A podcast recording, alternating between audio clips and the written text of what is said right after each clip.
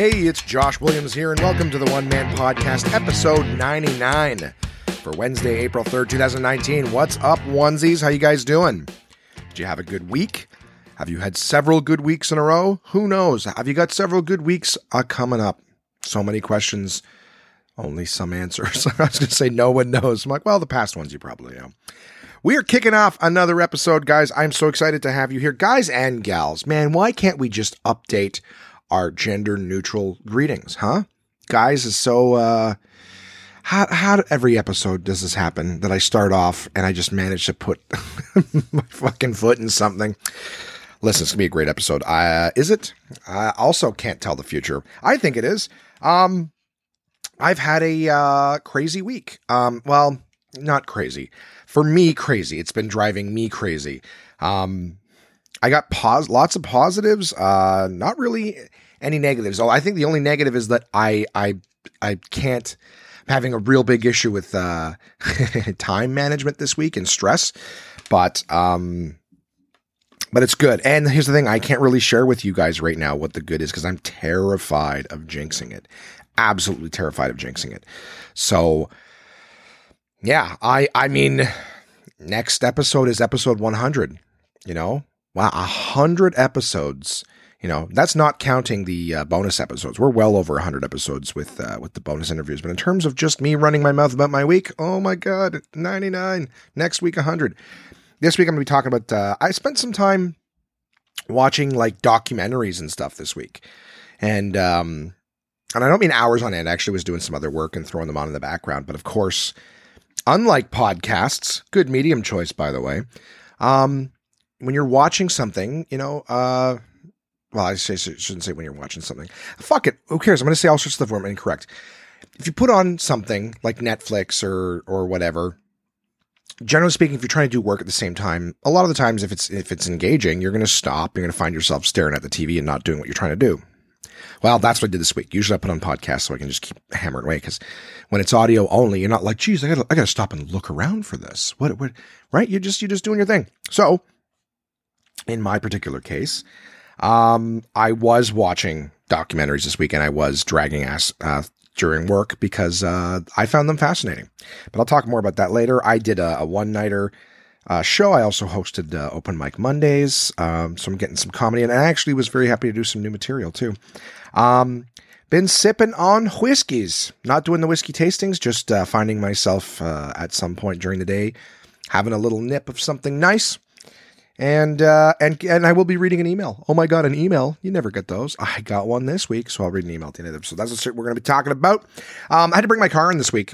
Um, I uh, ever since I got my new vehicle, um, periodically. Uh, it's got Apple CarPlay. So I don't know if my listeners, if you guys have Apple CarPlay in your vehicles, I love it. Um, or maybe I, I, know it does Android too. I just don't have an Android, so I don't know what the equivalent of that is. I don't know what it looks like. I don't know how it interfaces. But if you guys have that, awesome. Um, what I'd like to know is if you guys have ever had any issues with it. Hmm. I tried to take my swig of my coffee and the handle was sticking out the wrong way. Whack the microphone. Um, I also don't have my internet teeth in. Oh my god, so many things going on in my life, and I'm still such a good bitch. Um, you know, taking care of my uh, my teeth and whatnot. If this is your first time joining me, internet teeth are my uh, my my aligners, my little invisible aligners that uh, straighten in the old uh, chiclets. I'm not wearing them currently because, of course, I'm drinking my coffee. I'm doing this first thing in the morning on Tuesday, guys. You guys are the first things that I am talking to in the morning. Hopefully, this means uh, you know more epi- This means uh, more energy for you guys, more engaging storytelling on my part. Um, so far, it's scatterbrainness, trying to remember what order I should talk about everything. But here's the thing with my car. Since I got it, I plug in the Apple CarPlay, and it works flawlessly for like 10 days and then I'll go to you know tap the the Google Maps app or whatever to put in an address for somewhere, and uh, and then it'll freeze for a second, almost as if like I tapped it and then I I I hadn't like it didn't register or whatever. So you go to tap it again two or three times and I notice nothing's happening. I'm like, oh great, here we go. So what happens is it actually freezes and then it like kicks off the Apple CarPlay. So there's a little spot on the the screen, the home screen that that says like smartphone connect. And then when your phone is connected, it says like Apple CarPlay or whatever the Android equivalent is. Um, so it'll kick my phone off and then or and then go back to the main menu and it just says smartphone connect. So you can connect your phone, nothing. You can go through all the simple troubleshooting things like, you know, disconnecting the phone and then reconnecting the phone, you know, deleting the phone and then, you know, clicking it again. And the car even recognizes that a, a new phone has been connected. But that, that button that allows you into the whole CarPlay menu just never shows back up. So the only way to fix it is to reset the entire vehicle's memory. Like you click and you go, you know, factory reset the whole thing, which deletes all my satellite radio program stations and all my settings and, you know, all the Bluetooth settings. It just basically wipes the entire thing.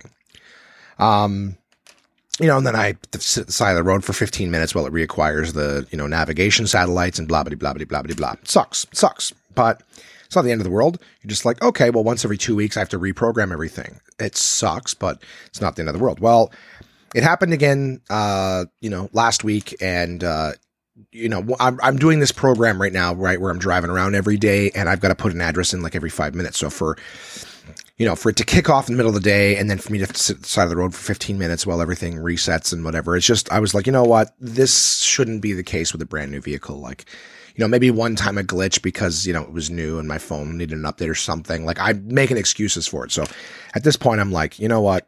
Enough's enough. I got to get this thing fixed. I also, at the same time, while I was driving to the dealership, I made an appointment for Thursday, uh, last Thursday. And on my way there, I'm like, you know what else I've been trying to figure out is how my, my adaptive cruise control works. I don't know if you guys have that, but uh, adaptive cruise control is once you throw cruise control on, it'll actually allow you to set the distance behind the vehicles in front of you that you want to stay. So like not only will you go at a cruise speed, there's nothing, you know, more annoying than when you're at cruise control on the highways. Again, I do a lot of driving for stand up and, uh, you find yourself you know, constantly disengaging because there's other vehicles ahead of you. Someone puts pulls in front of you or whatever, and you're just you're constantly turning off cruise and then you know beating it back up, whatever. Well, the adaptive cruise control allows you to set a distance, so there's a radar on, on the front of the vehicle. So, uh, you know, if you do end up coming up behind somebody else, it'll just cruise at their speed too. It basically matches the speed behind the vehicle and at a distance that you set in the intervals. So, I was trying to find. Uh, how to set the adaptive cruise control. There's a button right on the wheel you know, trying to set it, but it would never work. I would just turn on cruise in the middle of my, my dash. There'd be a screen, the thing that just says cruise control on or whatever. And there's nothing I could do. I was like, I watched YouTube videos and they're like, here's how you engage it. You press this, then that. I'm like, cool. I was doing exactly that. I tried doing exactly that again. You know, even my phone on YouTube video at the time, testing it on the highway with lo- very low traffic. I was just trying to find the, the little car icon that was supposed to come up. So, Nothing. Wasn't working on the way to the dealership. So I get to the dealership. I tell them a problem with my Apple CarPlay. Now at this point, I had reset it. It happened to me on Tuesday. I booked the appointment. I reset it and and did that. I expected them to just you know believe me. And then I also told them I either need some. There's either something wrong with my adaptive cruise control, or I need someone to show me how to set it properly because I'm not doing it right. Uh, it's just not coming on for me.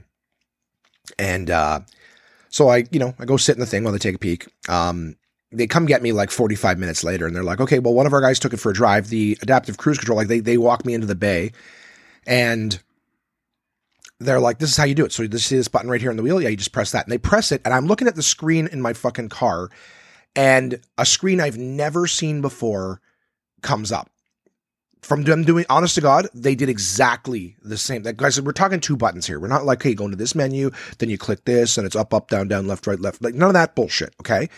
It was you press cruise and then you press this button, which is exactly what I was doing. And a screen I've never seen comes on before, exactly the one from the YouTube video, exactly the way it happens in the YouTube video, exactly the way I tried it several times myself, and it's just a brand new screen. The screen that I was seeing never should have been. In fact, I don't know how to get that screen that I was seeing prior. So I'm standing there like a fucking lunatic who says that they saw a ghost going, guys, I swear to God, that's not the screen that ever came up. I was pressing it. I go, did he reset something or, or give it a reboot? They go, no, he just took it for a drive and, and did it and it worked. I was like, fuck that. I've been trying, guys, I've had this car for two months. I've been trying for two months to get this thing to come on. Every time I'm thinking of it on the road, right?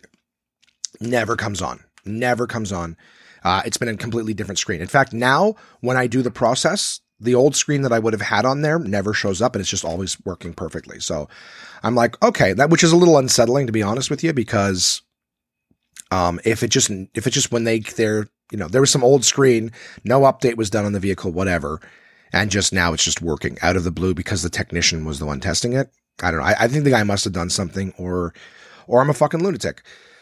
But anyways, uh, and then they go, and so CarPlay is easy. So you know, you, you just you just plug the phone in. They're showing me this. They just go, you just plug the phone in, and then you go to this main screen. You see where it says Smart Apple CarPlay. That's where you click on it. I go, yeah, I fucking know that. I go, I reset it. That's why it's working right now. I go, but it never, it never lasts more than. Oh, oh, oh! We got a text message. Is that Jeff? Is that Jeff?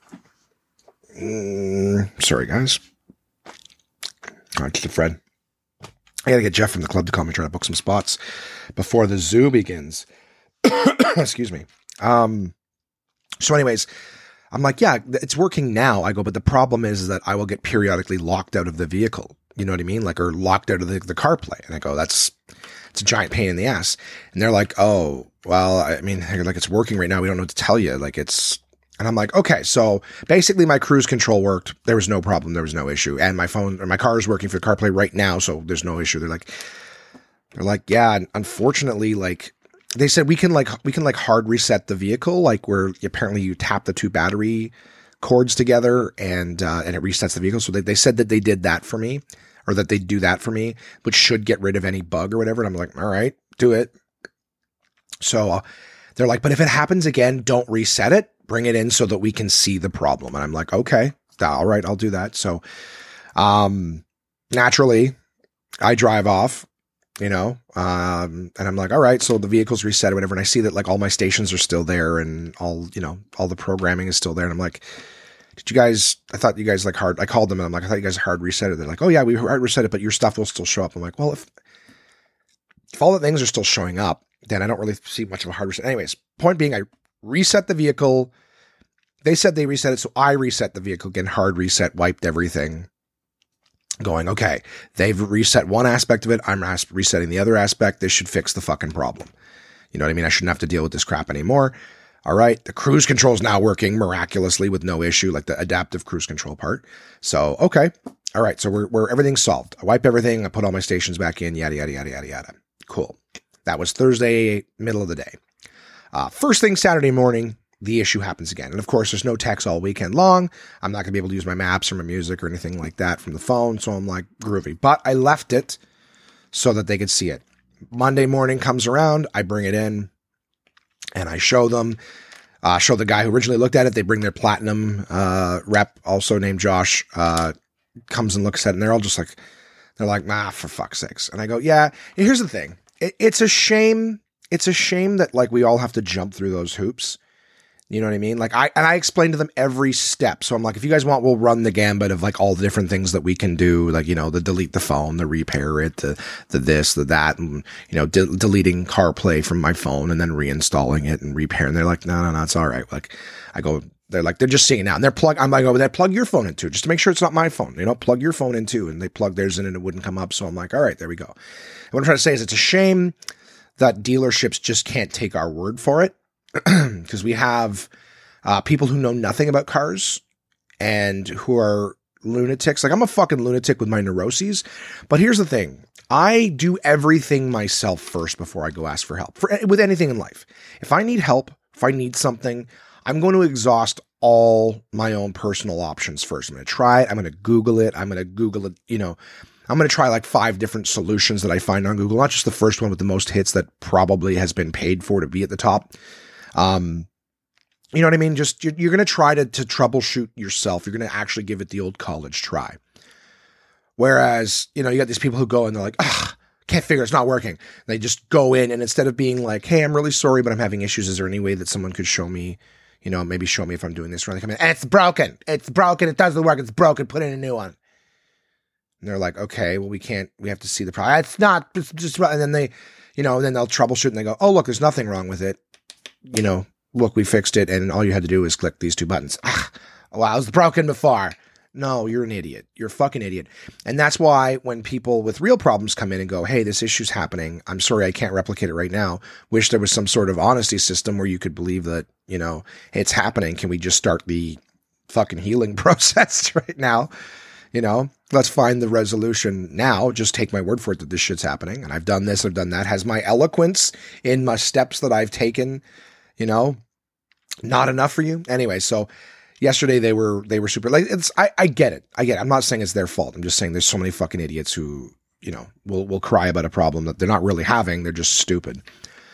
So, um, you know, stupid, uninformed, afraid, dumb. No, they're fucking idiots. They're fucking idiots. They don't know. I don't know anything about cars. I tell them that all the time. I go, there's very few things on this earth that I couldn't at least mildly contribute to in a conversation. But cars are the, the workings of cars are, are one of them. Start talking about engines and parts. I'm like, man, I don't know what it does. I don't know what it does. I don't care. I don't care. I buy the warranty so that I don't have to know. That's what I'm doing. I could go and I could spend hours and hours and hours to learn how to do something myself, or I could buy the warranty and never have to worry because now you have to fix it if anything happens. Um, so, long story short, uh, the the Josh was like, uh, "I'm going to uh, I'm to give you a call back. We're to get on our line, find out what's going on." Like they're like they're like totally like, "Don't worry, we we we see that it's happening. Definitely, there's an issue." they reached out and he's like, I'll call you back at the, uh, you know, sometime later today when I get an answer, but I'll probably end up having to order you like a new, uh, a new radio, he called it, but it's basically the entire brain of the vehicle. So, I'm gonna have to order you a new one of those. And he goes, 99% of the chance, call me later. He's like 99 percent chance it's going to solve all the issues. Though on the Honda chats in the states, apparently they are having some issues with uh, with CarPlay and certain phones or whatever. So they said it's not. Don't worry, it's not like an isolated thing that they have no answer to. A few guys said that there might there might be an update coming later on. So we put a new brain in. If it doesn't work, then we're gonna have to wait for some sort of firmware update or whatever. But excuse me, at least I'm not out in the cold with no one fucking believing me. Like, oh yeah, look, your cruise control works and you plug in the phone. That's how CarPlay works. Really? Wow, I didn't know. Fuck. Anyways, so that was that all weekend long. A little bit of stress. I think it's just like it's all sorts of like this was I also found like my first paint chips on the vehicle. So again, like, you know, just under two months old, and there's paint chips on the the hood already. And I found a few scratches. That was after sitting in like a, a car wash line for like 45 minutes on Friday. Ah, it's frustrating. Ah, it's frustrating. Um, but I'm, I've looked into some sort of thing that you can you can fix paint chips with, and it's not a paint pen because those things do a shit job. But uh, I watched a few YouTube videos on that. Um, I have some good news that I will share soon. You know what? It's not even good news yet. It's exciting now. I hope it's good news later. Um, I'll just say that I have had in the last fucking few few days um, some job interviews uh, so sorry, some job offers for interviews. I keep saying job offers. It's not, they haven't offered me the job. They've offered me an interview for the job. Two different things. One of them I'm not really looking forward to, but I'd still be happy to get the job. Failing, the other one doesn't come through. The other one would be the best thing to happen to me all year. Um, maybe, maybe ever since I started comedy. Um, maybe my whole life. Can't go that far, but um, it's really good. I need to prepare for the interview. I have been trying to, but unfortunately, here's the thing: they offered they uh, they sent me one of those calendars where it's like, "What date would you like to set up the interview?" And when I was picking the date, I don't know why. April 4th, or sorry, April 3rd seemed like it was like a week and a half away. It was, it's five days away. so I need to do like a few days of studying, and I did it when I have a bunch of LCBO promos, a bunch of other promos that I'm doing, shows at night. So I basically, I'm recording this thing first thing today because I'm hoping to, as soon as I'm done here, run out and do my um, my daytime program, and then come home and have the entire rest of the hopefully afternoon and evening to just put my head down and study, study, study, study, study, study, study, study, study, and then, excuse me, I'm going to move my Wednesday work to Thursday, so I'm going to do a double dose on Thursday. Nothing going on Thursday. And, uh, and then just, just all night tonight, good night sleep, wake up all day tomorrow. And then I have my interview in the afternoon tomorrow. And I'm terrified because, uh, this is really important to me. And now I have the hiccups and, and, and goo in my throat. Um, what's that, guys? All right, I'm back. I really don't remember where I was at in my crazy rantings. Um, excuse me. Sorry, and I still haven't figured. It. I've had two phone calls since too. Um, blabbity bloobity bleebity blow. Yeah. So I don't know. I've got uh, got the interview tomorrow. I just want to be as ready for this as possible. Um, you're welcome, Kamar. You're most welcome. Uh, we're trying to get uh, spots at the club here, and we missed uh, we missed the the regular call in that we do. So, gave him a quick shout. You are welcome, buddy. I hope your day is going well. Um, what was I going to say? Sorry, guys, I'm all over the map. It, it's really been a, a, weird couple of days for me. Um, my LCBO program is done. I finished the last two shifts this weekend. the stress of this new job, opportunity. I got to tell you, like I, I, I'm sorry, guys. I want to tell you, you know what? And my listeners, feel free to, you know, email or text or whatever. But I just, I just don't want to jinx it. You know, you guys were with me. Um, when Air Canada offered me the job, and I was excited for that one, and uh, and I just botched it. Well, guess what? They called me again on Friday, offering me a different position. So instead of being customer service inside in the warmth, I would get to be a ground monkey um, out on the the tarmac, rain, sleet, or snow. You know, throwing uh, seventy pound bags of luggage into planes. So I've got an interview with them next week, but to be honest with you. And it's weird because they're so close proximity of each other. Um, I want the other job, the one that I'm trying not to jinx. And at the same time, if they don't want me, I don't want to throw away this other opportunity, right? Because one of them has the one job that I'm keeping on the little on the DL. Um, it's it's the perfect partner for stand up comedy.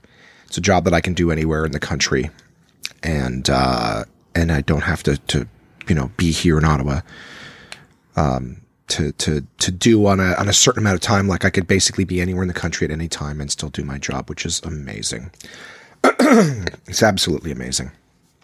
And uh, now the benefits too of the Air Canada thing is that you know you get those travel benefits after a certain amount of time. However, it's a part time position, which actually might end up being better. Part time position, and it's uh, but it's here in Ottawa right? And I, I, would have to give them a certain, you know, 20 hours a week, 20 to 30 hours a week. And, you know, but your schedule is made six months in advance, so I could sort of work around certain things.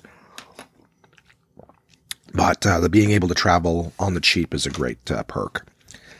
anyway, so I'm just trying to trying to manage expectations, try not to psych myself out. I had a big long conversation with my friend um, my friend who used to work for this company the other night, we were probably on the phone for two hours, and she was uh, an amazing, amazing help. She was giving me all sorts of suggestions, um, sort of telling me what resources to look at and whatnot, to, just to get myself prepared as best as possible.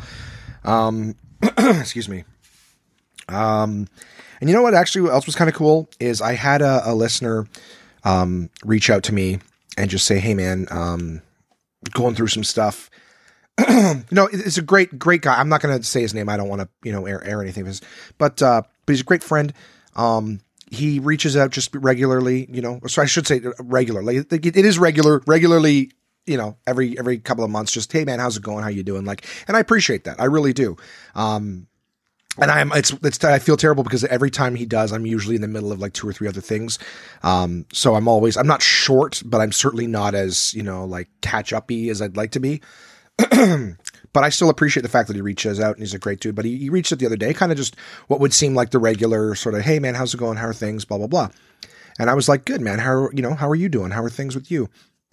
And he was like, ah, you know, it's uh, you know, I'm going through some some stuff. And he was just like, hey, do you mind if I reach out to you? Like, do you mind, you know, if if we chat rather than than message? I just you know, I could I could use someone to talk to. I was like, yeah, I go, I'm again, I'm on a, a, call at the moment, but I go as soon as it's over, I promise you, I'll give you a call. So ended up chatting with him for a while too. And uh, that was cool.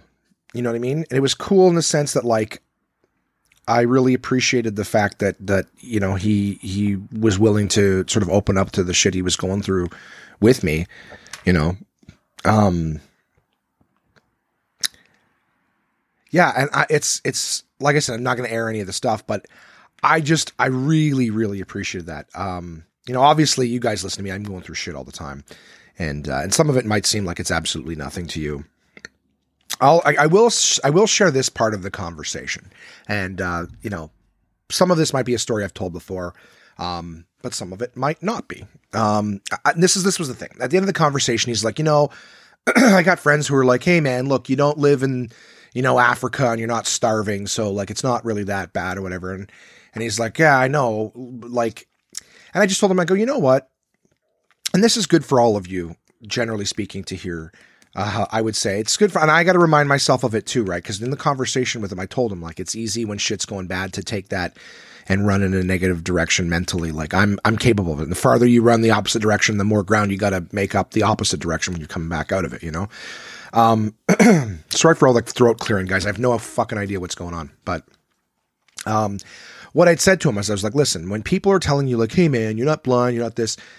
And that's a great perspective to have on a regular day to day basis if, you know, shit's not hitting the fan or whatever. But sometimes just because you don't have it as bad as someone else doesn't mean that your problems don't affect you. It doesn't mean that you're not. It's very dismissive to tell someone who's going through because guess what? All of you, I'm sure that you are listen, all my listeners, I love you guys and I'm I'm confident you're all good people. And we're programmed generally to try to help people not like if we care about someone we, when they're feeling bad, we we don't want them to feel bad. So we kind of want to make them feel better as fast as possible and this and that. But all of us have been in a situation where we're going through something. I don't think I have any third world listeners sitting in a mud hut right now, but somehow they've got their, you know, uh, iPod tuned into the one man podcast. So I'm going to assume nobody that's listening has ever been a third world starving child. But that's assuming, and knowing me, I'm probably wrong on some capacity. I'll get a fucking angry email from, you know, Malaka Baga Baga. There you go. Get yourself in trouble, Josh. Just say something offensive to make sure you piss people off. Um, you know, if you're going to give me an angry letter, I want it to be for a reason. That's all I'm saying. But uh, all of you, however, have had something happen in your life where it just sucked. And guaranteed, if some, you know, Ned Flanders fuck came up to you like, hey, you're not a starving child, right? Buck up. It's not that bad. I know that's not Ned Flanders, but you know what I'm saying. You that wouldn't make you feel any better. In fact, you'd probably want to choke that person. You know, I know I would. It's like, oh man, these bad things. Hey, well, you're not starving. I go, well, clearly not. I'm a fat fuck, and then I choke them. Um, so just because you don't have it as bad as somebody else doesn't mean that your problems aren't, you know, real to you. That that what you're going through doesn't affect you, you know, on, an emotional level and and and fuck you up. Like so so so dismissive things like that aren't helpful. If you're that person who tells people, oh, well, at least you're not this I know you're trying to help, but you're not. And in fact, what you're kind of letting someone know, whether they're sort of really feeling it in a recognizable way or just feeling it, is that you don't even care to listen to what I'm going through because you're just sort of dismissing it. Well, you're not this or that, so feel bad. You're Like, so I told I told them a story and I said, "Hey man, like I get that. Yeah, you're not a starving child, but what you're going through is real, man. That sucks. Like you you don't deserve this, and these things suck." And I go, I'll give you an example. We can dismiss other people's shit thinking that, oh, well, it's not really that real. Um, a few years ago, before I started the podcast, I was, uh, you know, one of the times that Crystal and I had uh, broken up, um, I was dating someone. Um, she she met me at a show. She really enjoyed my set. We were we were having a conversation afterwards, and it's sort of like by the end of the night, you know, we we went for a drink somewhere. Um, really hit it off. We had a great time. So uh, she was uh, 22. I was 33. She was super gorgeous. Uh, rich Jewish girl from Montreal, like family, very successful, everything like that. And I was just like, I don't know what the fuck she sees in me, but you know, things were going, things were, it was, it was nice. I, I was interested in this person.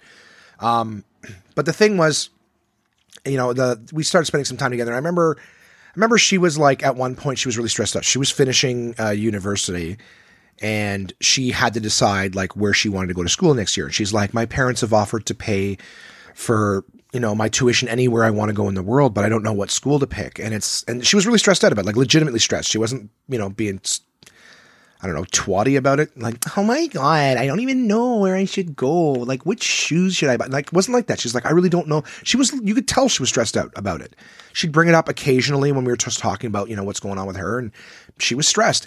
And now I remember the first time she said that in my head, like I'm rolling my eyes, going like, wow, that's a that's a rough problem to have. I can go anywhere I want, and I just don't know what to pick. Like, boo hoo mentally, I never said it out loud. I never dismiss anyone's feelings, but in my head, I'm like, going, that's not really. And then I thought about it you know, because I was like, why is this so stressed? And I'm like, you know what? This person, while she's well off and she's never, you know, had to struggle for anything, I'm like, her dad is really successful. Her mother's really successful. Her parents are separated. So, but both of them very successful people, nice houses. She's got successful family members, lots of really successful friends who are like on Dragon's Den, which for my US listeners is like Shark Tank in Canada, but who've gone on that show and made deals and things like that. So, we're like young, early 20 year olds who are starting businesses and things like that. And and then for her, it's like, well, whatever school she decides to go to is going to make a big difference on her future. So so picking the right school is you know determines whether or not she's just you know another person in a successful group of people or if she ends up being the black sheep and you know it does she doesn't get the the super successful job that that she's you know basically it's just pressure and the thing is as much as you know that oh i can go anywhere i want i don't know what to pick might seem like boo-hoo to some of us. To her it's a big deal because it's the difference between whether or not she's she's successful or not whether or not she made the right choice and whether or not her family thinks she's a colossal failure her friends and colleagues and all that other shit. So i'm just saying uh very long-winded point is that um just because something doesn't seem like a problem to you doesn't mean it's not a problem to that person so we talked for a long time. That wasn't, this not, not like this is the only point that I made, but just at the end, the guy was trying to pull himself out of the funk and, and he's just like, you know, people tell me, I'm like, yeah, yeah, I know. I should just listen. You don't have to do that. All right. You don't have to take problems that are real to you and dismiss them because other people have it worse. There's always going to be someone that has it worse, which is why, and I know I've said this before, comparison is the death of happiness. You don't need to compare yourself to anybody else. Just you know, compare yourself to you. You don't have to be better than, you know, you don't have to be better than anybody else. You just have to be better than you were. So my point is I was really, excuse me, um, really grateful that, uh, that this listener chose to reach out to me and, and chat with me. And I, and it's kind of cool because you know what? Um, as much as every week I yell to the universe my problems and what's going on with me and some of them complaints and some of them, you know, good things. I told him it's kind of it's kind of cool that I I can do that in the podcast because like I will be honest and sincere about how I'm feeling with stuff and to do that in a way that no matter like anybody can hear this. It's free to anybody. Right? So like friends, enemies, I don't really have any enemies, but people who don't like me, right? People want to shit on me. They can listen to this and they can have all the ammo that they want. You know what I mean? But there's also something very freeing in that that I feel very transparent. I feel very, you know, honest doing my podcast. And you know, and I'm not to say that I never fucking contradict myself, whatever. I'm human, guys. But in my heart when I'm saying things, I, I believe the positions at the time. So I'm not here outright going, I'm going to say this. And then next week I'm doing the opposite. All of us, you know, have resolutions that we break and shit like that. All I'm saying is that when I'm talking about who I am as a person and things that I think and feel or whatever, I'm, I'm being as honest as I can be and it's out there for anyone to hear. But the freeing thing of that is like if somebody really does want to come at me for, you know, showing my belly and being vulnerable, um, I kind of don't care. You know what I mean? It sucks. I still have feelings and shit, but I'm just saying that, like, to me, instead of being like, oh, I don't want someone to dislike me or use this against me, it's more like, well, it's actually going to be the fastest way for me to tell whether or not I want somebody in my life. You know what I mean? So if other other people want to listen to this uh, and come at me, hey, I'll take the free download, and at the same time, it'll let me know what kind of person you are and whether or not I want to associate with you. You know what I mean? Can I work with this person or whatever it is? So I don't know. I, I, get that therapy, and I appreciate the fact that that he listened. He's like, "Hey, man, I think that Josh is the kind of guy that I can I can chat with, and I'm, he's not going to make me feel judged or make me feel like I shouldn't, uh, you know, I shouldn't." Uh, as as lame and new age and weak as it may sound, I know what it sounds like to some people, but to to be vulnerable, man, it's uh, you know, he's uh he's a good friend, and I I appreciate the fact that uh that he's willing to do that, and that's just going to make our friendship stronger because you know the guy can the guy can fucking be down. It's hard for for men to be weak, man. It's um you know that's like I, I'm I'm very comfortable in you know being vulnerable and shit like that. But even talking about it now on this podcast, where again I let all that shit hang out, just to say like I know it sounds new age, like I I still feel like I have to be mildly defensive of the fact. But to be honest, I feel like a better person when I can just be like, look, I'm gonna say it like it is, and if you don't like it, you know, I I honestly find it's so funny. Like at, when you're young and you're hearing all these things saying it's it take it takes a real man to to admit he's afraid and shit like that. You're hearing that, you're like, that sounds kind of fucking sounds like a pussy or whatever. But I'm I'm starting to learn more, like to to try to pretend like you're strong. Here's the funny thing, right? Is that the real people, like if you if you look up to someone, you're trying to oppress them, and and then you you you know you feign strength and and you know and and courage and shit like that. Other people can see you know, everyone's been around someone who like you know is insecure and they're pretending that they're not. You're like, you're like, look, they can protest all they want. I can see it, you know? So it's almost just like it's cool when you can admit that you're, you know, that you're going through shit or whatever, because it actually does show strength. You know what I mean? It shows strength, it shows trust versus you're like, I already know you're afraid. And if you're going to pretend you're not, like now I know that, you know, you're a liar and you're in denial too. It's like you have more problems than just the fear. You know what I mean? No guy wants to be that way, you know, but it's funny too because it even uh, strengthens relationships with significant others. Like a lot of guys, are like, well, I don't want to be like weak around my wife or whatever. And it's like, well, that's only going to make your relationship better, not worse. She's not going to be like, wow, he's a weak little bitch. She's going to be like, wow, he really opened up to me and he really trusts me. Like I, I get to see a side of him that nobody else does. You know what I mean? And, uh, you know, I don't, like I said, it really does show strength to be able to, to admit your, your shortcomings or whatever. All right. Let's fucking move on from this. 35. This is going to be a long one, guys. It's a fucking long one this week, but I, I have shit to talk about. Hoping some of it's motivational. probably, probably not. It's probably just going to make me sound more like a pussy. To all of you unenlightful people, and I don't give a fuck. I am proud to be a pussy right now. I'm actually starting to feel real goddamn good about myself, which is rare, very rare. And as much as I'm terrified for the things that are coming up in my my my fuck very very near future, um, I'm actually starting to feel really good. Like I've actually I've gotten myself to a point where I am not going to accept what I don't want from from people. Um out of respect, I'm not going to go into that too much, but um, I've had some other conversations with friends who are going through similar things, and I'm just like, you know what? I'm good to be single. And next time I'm around somebody, you know, that I see things and that I don't like, I'm not going to be like, well, you know, maybe the like if you don't like the person right out of the gate, don't don't be in that relationship. Don't don't try to pursue that. Don't try to change somebody. If you're in a relationship right now and you're waiting for the person that you're with to change and show things that you like, get out. Not going to happen. People don't change unless they want to. You got to look at the person that you're with right now and go, if this person stays exactly like this, do I still want to be with them? Blah blah blah. Answers yes. Boom. Smooth sailing. If not, you're just delaying the inevitable. And that is absolutely true. Oh, look at me. It's a TED talk from Josh. Um,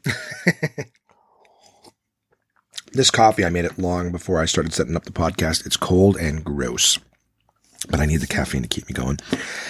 Um, what else can I tell you about? I did a show. It's uh, with my buddy Matt Carter. It was for like a tile and stone company.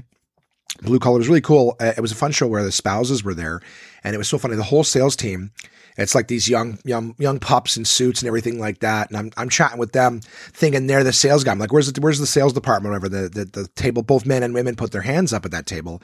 And it turned out all of the gorgeous girlfriends were the salespeople um not uh, not the fellas and uh that's that's backwards of me to think that way but i'm only going off of averages and you know the the, the what i've seen in the past so um, I even said on the stage, I'm like, I'm like, wow, that's uh, that's that is the opposite. But I'm like, good for you. I'm like, I I talked to the owner at the same time from the stage. I'm like, you got like a Moxie's thing going on too. You're like, you know what? I'm not interested in having a bunch of dudes trying to sell my hot chicks. Bring hot chicks in front of the the gargoyles buying the tile. You know, do like a Mox. I don't know if you guys know what Moxie's is internationally, but it's like a it's like a Hooters that tries to pretend it's not a Hooters. It's the in denial guy version of Hooters. Hooters is like, come in and check out our bums and our titties and enjoy our mediocre food. And Moxie's is like, come to our nice restaurant. Um, don't look at our titties because that's not what this is about. Uh, even though they're hanging out and everything and uh, enjoy our mediocre food. Except it's really good. It's super good. We have like a chef who makes uh, boring ass salads and stuff. Um, we're a nice restaurant. Here's the thing, Moxie's. This uh, I've I've heard this from multiple sources, so I'm confident in it. But have I seen it in writing? No. So just so you know, odds are what I'm about to say is true. I've heard it from multiple sources who work there, but like I said, I haven't seen it in black and white myself. So um, Moxie servers do not get hired as servers. They get hired as models. Do you know why? Because if uh, you're a model and you gain weight, you can be fired, uh, but not as a server. So, um, Moxie's because it's not about how good the women look there; it's about their their wonderful food. Uh, they're not a Hooters. Uh, bullshit. Um, they uh, yeah they hire women as models and they can fire them if they get fat. So um, that was the joke that I said on stage. I was like, you get like a Moxie's thing going on. You hire all these hot chicks to work for you. You should do the same thing too, right? And if you get fat, you're fired. I had a big laugh off of that one. It was a fun show. Matt did great. I did great. Uh, good times were had by all. Um, yeah, I don't know. I uh, I'm having a good time with life, guys. I'm having a good time with life right now. I'm cr- I'm busy, and here's the thing: I'm making lots of money because I'm working constantly. Um, it was funny. I talked with Simon the other day, and he was like, he's like, so he's like, you're you're kind of like working all the time. Simon, Simon, uh, simple Simon. He's the the lovely little gentleman who lives in our basement. He's a doorman at Absolute Comedy. He is on the spectrum. Uh, he refuses to get tested, but we we're all certain that Simon is on the spectrum. We think he's got some sort of Asperger's or something. Not to run him down publicly or anything, but anyone who knows Simon knows there's a bubble in his brain somewhere. Uh, but uh, but Simon is is a is a work shift guy. You know, he has a job at a hostel during the day and he works occasionally as a doorman at Absolute Comedy. So Simon works the kind of shifts where it's like, yeah, you, you, you have a job where you go in, you work your shift, you go home and there's nothing to do around it. So, but again, as a, as a comic, as a self, uh, self-made man, uh, still in the making, um, I, I work just about all the time. I'm always doing something. Uh, the podcast is, is, you know, pro bono or whatever. Right. But there's always things that I'm, reading or prepping or editing or something like that for the podcast. Podcast is a constant thing. My other programs are a constant thing and taking more, like I'm, I will take as much or as little work as possible. I've always got something I'm doing like graphic design. I do some graphic design stuff for Absolute or whatever. Like I'm always working, right? You work as much or as little. So he was just kind of like, you're, you're always working. How, when is your time off? I'm like, it's, I don't know if people understand that for entrepreneurship. It's like you don't have time off when you own your business or you are your business, you're always doing something for it. You know, I like, look, I, I go to the movies and shit like that, but in fact, I think I've mentioned before that I kind of, I go to movies because it sort of forces me to just sit down for like two hours and not work. I like the distraction. Um, I almost never watch movies at home, not not uninterrupted, right? Like what I was talking before about watch, putting them on Netflix, and I'm still trying to do work while enjoying them. It's like a like a a side cut, it's an aperitif too. I don't know. Um, so it's uh, yeah, you're never just not working. But uh, this week, like I, there's a great saying that I like. It says entrepreneurs are the only people who will work 80 hours a week to avoid working 40. Um, which is absolutely true. When you're doing something that you that you love and you're passionate about, like it doesn't it doesn't feel like work, but then then when it piles up, so like this these these uh, promo things I've been doing the last couple weeks and and tandeming them and and you know piggybacking them. Like I'll work all day doing one and then go directly to, you know, the LCBO and do something for the evening, then come home and do graphic designs. Like, it's funny, like the whole notion of going to work, coming home, and then you just have spare time. Like parents understand it to an extent because you have kids or whatever. So it's like, you know, you go to work and then you come home and you're like looking after the kids and making dinner and shit. It's like, I, I know that you understand the concept of like this it's funny. Parents are like entrepreneurs and they just they just don't have that passion to chase a dream. Um and I don't mean that as a negative. I'm trying to explain the difference. Like to a parent, they're working all the time. And that's why they're like, oh, it's the hardest job in the world. It is. It's very difficult and it is nonstop. Um, you're like an entrepreneur. that's what it is. You don't have the hardest job in the world.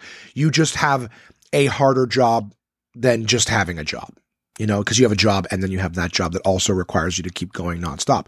And yes, I know that I have the ability to sleep through the night or whatever at times and, and whatever. Yeah. And you guys get tax breaks.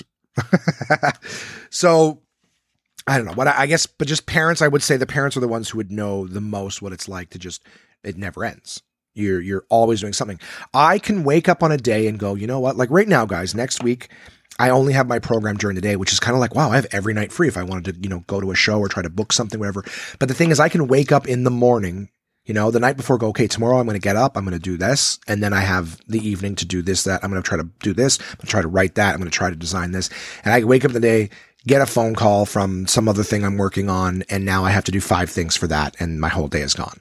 Like all, all that spare time, spare, all that time that I get to choose what I'm going to work on it's gone. It's out the window. So shit like that can happen all the time. So you go, wow, this whole week is free. And in five seconds, it fills up. And you're like, shit. But it, I mean, it's, that's the nature of the beast, man. And I, uh, I've been, I've been rowing these waters for a long time and I'm still not anywhere near like, you should see these fucking comics in the states, man. the guys that you see, even the ones you don't think are funny. Like there's lots of guys I don't think are funny, but it's like I can only imagine the level of work that they're doing. Do you know what I mean? Like I, I look at, I look at, uh, I listen to Bill Burr's podcast and I listen to the stuff that he does in the in the span of a week, plus the recordings that they do, like the videos they do for all things comedy, and like the the the shows that he's doing, and uh, the events that he's that he's participating in, and then the stuff that he's doing with his family. It's like it's nonstop, and you know, and and it's the same with guys like Kevin Hart. It's like, okay, he's only in like all these different YouTube things. He's doing all these TV guest appearances. He's doing all these movies. Plus, he's doing stand up shows and he's doing guest spots.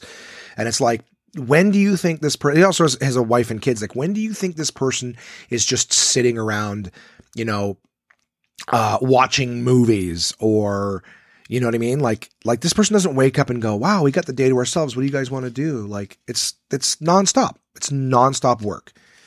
So I I'm envious. I'm very envious of the people who have like a good job. And I'm not saying you didn't earn it or anything. I'm just a good job where you get to go to work. You work for eight hours. When you come home, it's you.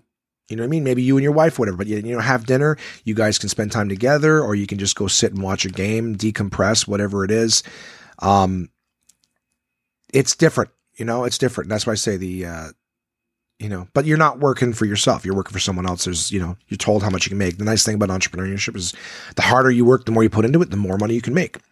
And uh, I think right now I'm in a, a, good space where I'm I'm making a reasonable amount. I'm busting my ass and I am I am making money right now. So maybe that's why I feel good. I'm not I'm not super afraid right now of like getting the bills paid or whatever this month, but you know, these are temporary programs and uh, you know, one of them's over at the end of next week.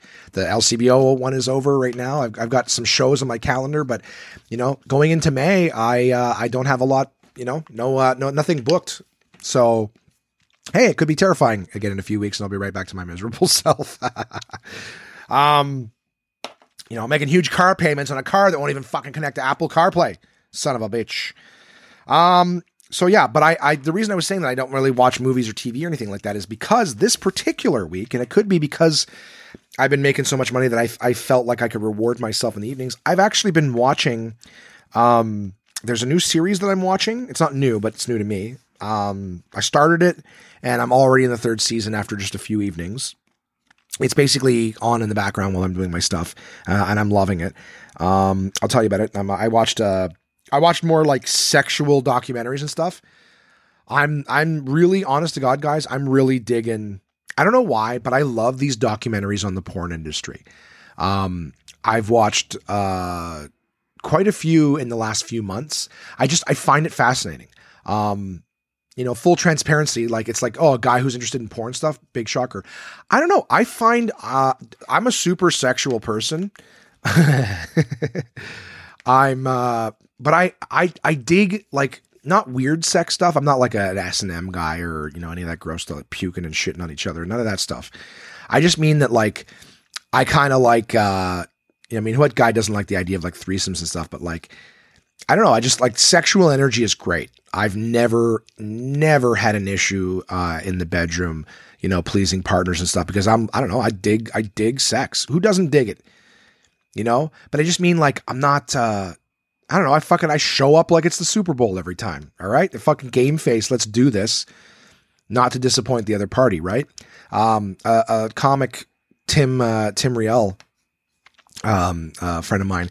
He's just got a, a bit where he just the, the line in the bit is great. He's just like he's like uh, every time you show up for sex, your goal should be to make the other person come harder than they've ever fucking come before right? You're trying to you're trying to beat the other person in sexual gratification. When you show up for you to come, you're a fucking idiot. And I know that there's a listener or two out there that must be like that, where it's just like, well, I just sweet fucking the idea is to make yourself come. Like, you're a shit partner. I can tell you that right now. You show up trying to make the other person come harder than they've ever come before. Um, like Tim says in his joke, the thing is nobody loses, right? Both people are gonna have a great time when both people have that mentality. Um, but I just I I fucking I dig sex. Yeah, I watch uh, porn like every other guy. Uh, the ones that say they don't, it's like that. That's the thing, right? When somebody says, when I was talking before about a guy not admitting his his weaknesses or whatever, that's like everyone knows what they think when someone's like, "Oh, I don't masturbate. I've never masturbated. I've I've never watched porn. I've never even seen it." They're in denial. You know they're lying. You think less of them. right? It's not like they've saved face. They think, oh, oh no, this person now this person thinks I'm no, they don't think I'm. You know what you think of that person. All right. It's like the same as when you, you know, you don't admit any of their shortcomings. We all know you just look like a pussy in denial who can't admit it. You know, that's what it is. So admit your flaws, people. When someone asks you, fucking own it.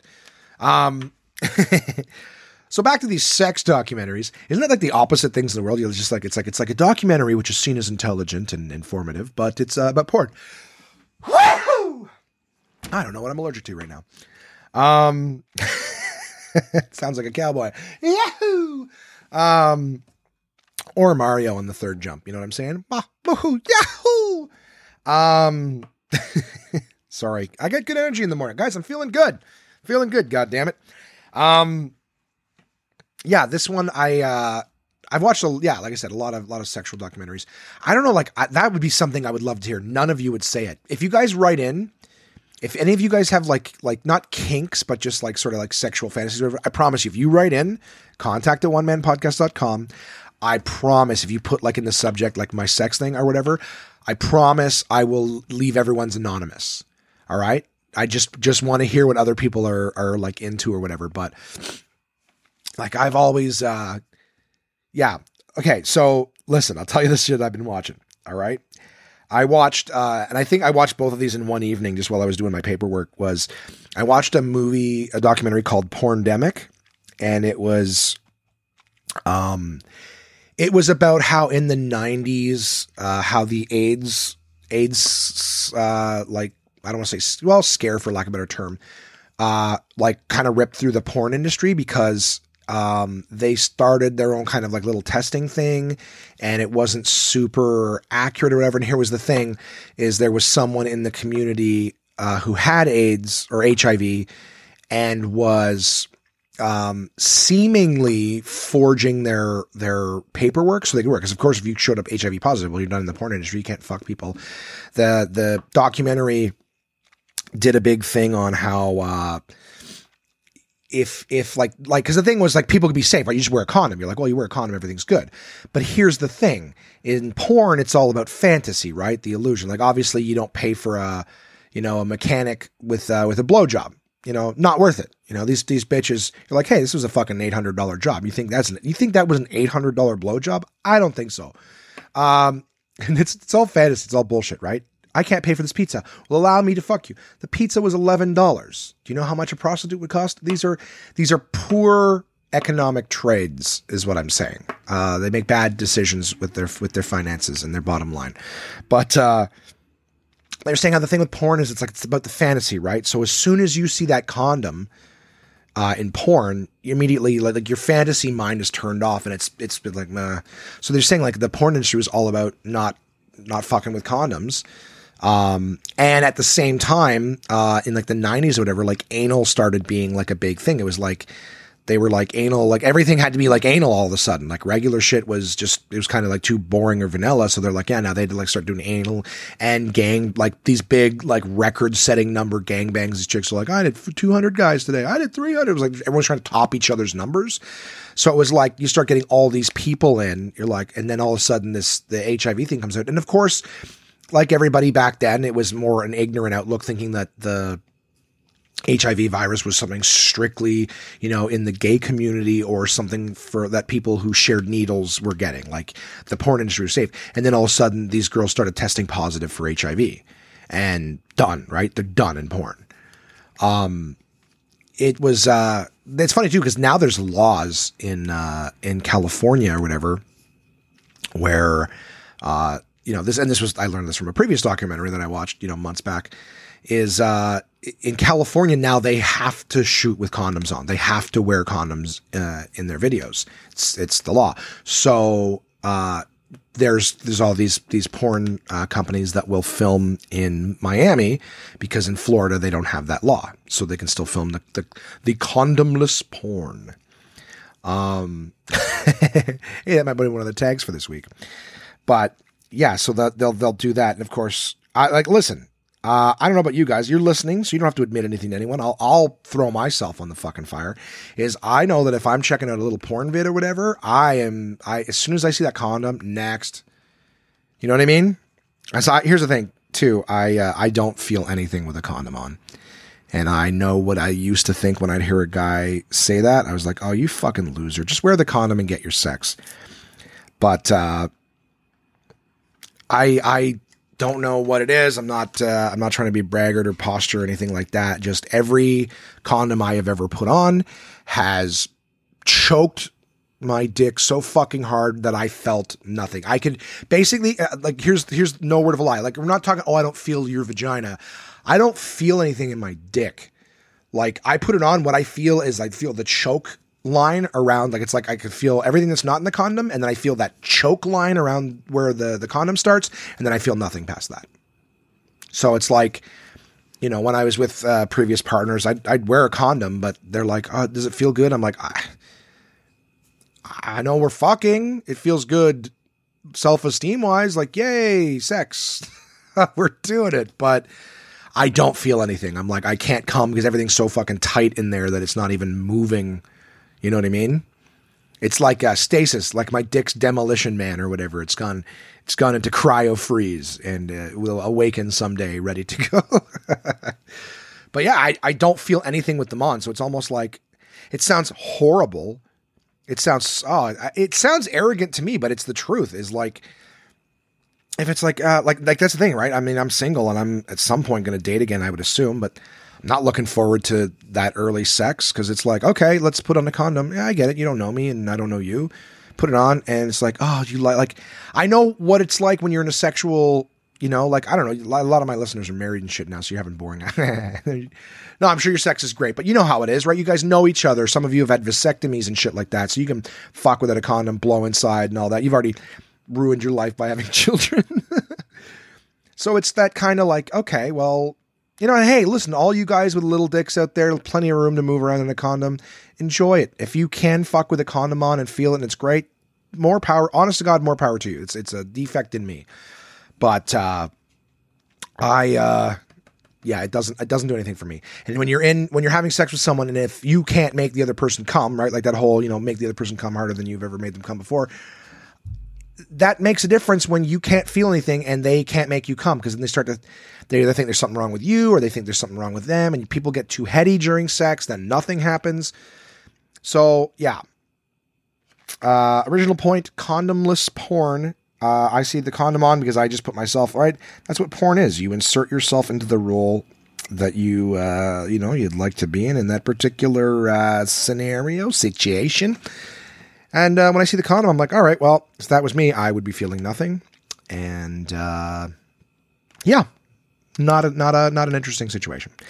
So yeah, so the the the, the person was was seemingly forging uh, their test results, which means that they were knowingly going into scenes knowing they had HIV and knowingly giving other people the disease. And so this was like this was a popular person who was in the scenes, uh, giving it to uh, women and uh, ending ending very strong careers. Um, yeah, it was it was a very interesting documentary. Very interesting documentary about just how how they you know how they treated it when the, the disease started becoming more more you know uh, prominent in the communities. Uh, what people thought. Um, yeah, it was it was it was fucked up. It was a great documentary. Then I watched one called Naked Sanctum. Only Sanctum was spelled without any vowels. Um, and this was like this is a series uh, about uh, about a guy who owns. I only watched one episode, but it's a guy who has like a weird sex sort of sex party. Like like if you think those eyes wide shut parties where everyone's got masks on and they're all just fucking each other, um, you know, like the Illuminati sex parties. Um, that's basically what this guy has. Only he's so he's got like a a very strict membership policy. So I don't know, like you, you show up. There's like public ones, and then there's like VIP events. And this guy would it's it's very very chic right? Show up, everyone's dressed in like you know tuxedos and stuff. The women are dressed uh, like like men and women. They're all dressed like they're going to a beautiful dinner at a five star restaurant. Only thing is, you get there, and then they have like actors. They call them, which is like men and women who will dress and they're like basically naked with like lingerie on or whatever, and they walk around and some of them are, are fucking each other or whatever. But the whole idea is they build like a theme for the night. And you show up to this thing and you can look whatever but it's like it's very like consensual. It's like i don't want to say there's like really any kinks or anything like that but they they have these women in like you know like bunny mask and fox masks and things like that. So it's kind of like a masquerade ball but a lot of nudity. People are fucking the whole idea is like it's to get people's sexual energy up. So people are allowed to fuck there um people are allowed to touch. It's kind of like you can touch, but you need consent from the actor. So the actor's not like, oh, I'm, I'm just an actor. I'm just naked. I'm not just a model. No, like they're, they get into it. Like the models will fuck each other. And if they feel comfortable, they'll allow, you know, to the, the people to fuck and whatever. It's just weird. And like they, so at this point, they're talking about the basic thing. The guy has like membership things. Like you, you sign an application, you have a meeting. If you don't feel like you're right for the, the community, then, uh, they don't accept you. And it's like they have like a $15,000 a year membership to just show up to these like masquerade ball things. And then they have, uh, I think it was like a hundred thousand dollars a year for like these VIP events. Um, and like they showed like one of the VIP events where it was like they all showed up to this dinner. The funny thing is like the guy has like an operations manager who like has a history of working like five star hotels. So this guy's like walking around at these things, like making sure that, you know, if someone breaks a glass, it's cleaned up. He's making sure like there's, you know, there's open, like there's candles and open flames. He's making sure that like, nothing's in danger. Like he's basically just completely just doing what a, an operations manager would do. Um, they have uh, chefs and and things like that, like five star chefs that they're doing events. So this one uh, one of the chefs, I swear to God, I've seen him on like the, the Food Network or something. But they have this event where it's like a dinner at like this this I guess cottage or whatever, and they're they're doing the dinner. They've got this nice chef. He comes and introduces what what they're having for dinner, and then when the dinner's almost over, these two actresses come down and they climb into the middle of the table and they basically start going down on each other and, and licking each other and shit like that. And um and then of course the the guests are sort of just watching this. Um, now they have sign, the actresses have signs around their necks that are like, eat me, lick me, whatever, blah, blah, blah, blah. And these people come as like couples. So it'll be like a husband and wife that'll come and watch this. So they start getting a little frisky with each other. And then like the woman will get up and like, you know, touch one of the actresses. Again, like you could see that it's all welcoming. It's, it was an interesting documentary. So it's basically this like sex club with like kinks and stuff where they, you know, they're, they're showing what it is. Like I, I think I may have started the second episode because they're showing like how the actors audition for the role and stuff like that. Um, they show like how people, you know, apply for membership to this thing. The guy who started it actually like his he his wife and uh, daughter. His wife actually at one point made him like decide like, look, I you spending so much time running this like sex thing. I just you know, like, what about us? Like, I, I really, I don't feel like there's anything for us. And she like, she gave him an ultimatum and he's like, I choose my fucking sex castle or whatever. Like, that's what I'm, that's my thing. So yeah, it was, it was really interesting. And of course, this guy's like fucking his girlfriend and one of the actresses. Like, he's like a, like a, like I said, Illuminati sex party, Hugh Hefner kind of thing, you know?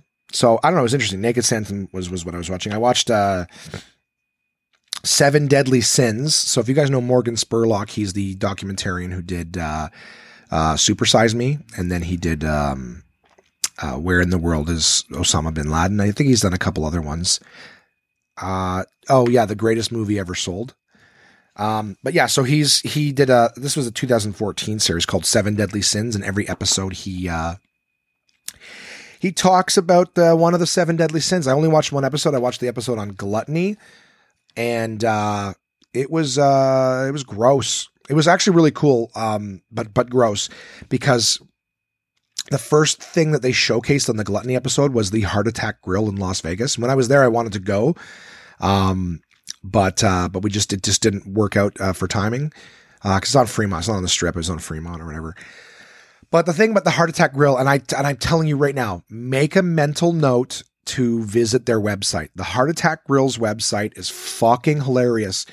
Um, so the idea is it's a place where like all the stuff for, for is bad for you there. Like it's they, they basically call it what it is. It's like anywhere else that's selling.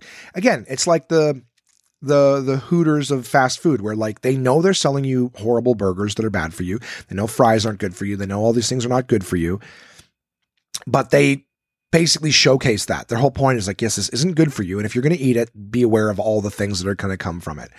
Um, like they, they fry their fries in like pure lard or whatever. Um, the burgers, they stack like the burgers. You can get a burger that's, that's, you know, a foot and a half tall, just patties, meat, bacon, patties, meat, bacon. But the burgers are called so it's like a single burger is like a single bypass, a double bypass burger, a triple bypass burger. They just keep getting bigger from there. And when you sh- when you go to the heart attack grill, it's done up like a doctor's office. So like the owner is dressed like a doctor and he's frying shit in the back. The uh, waitresses are dressed like nurses. When you show up, they put you in a hospital gown, like they just cover the front with a hospital gown. Um, if you're over 350 pounds, you eat for free.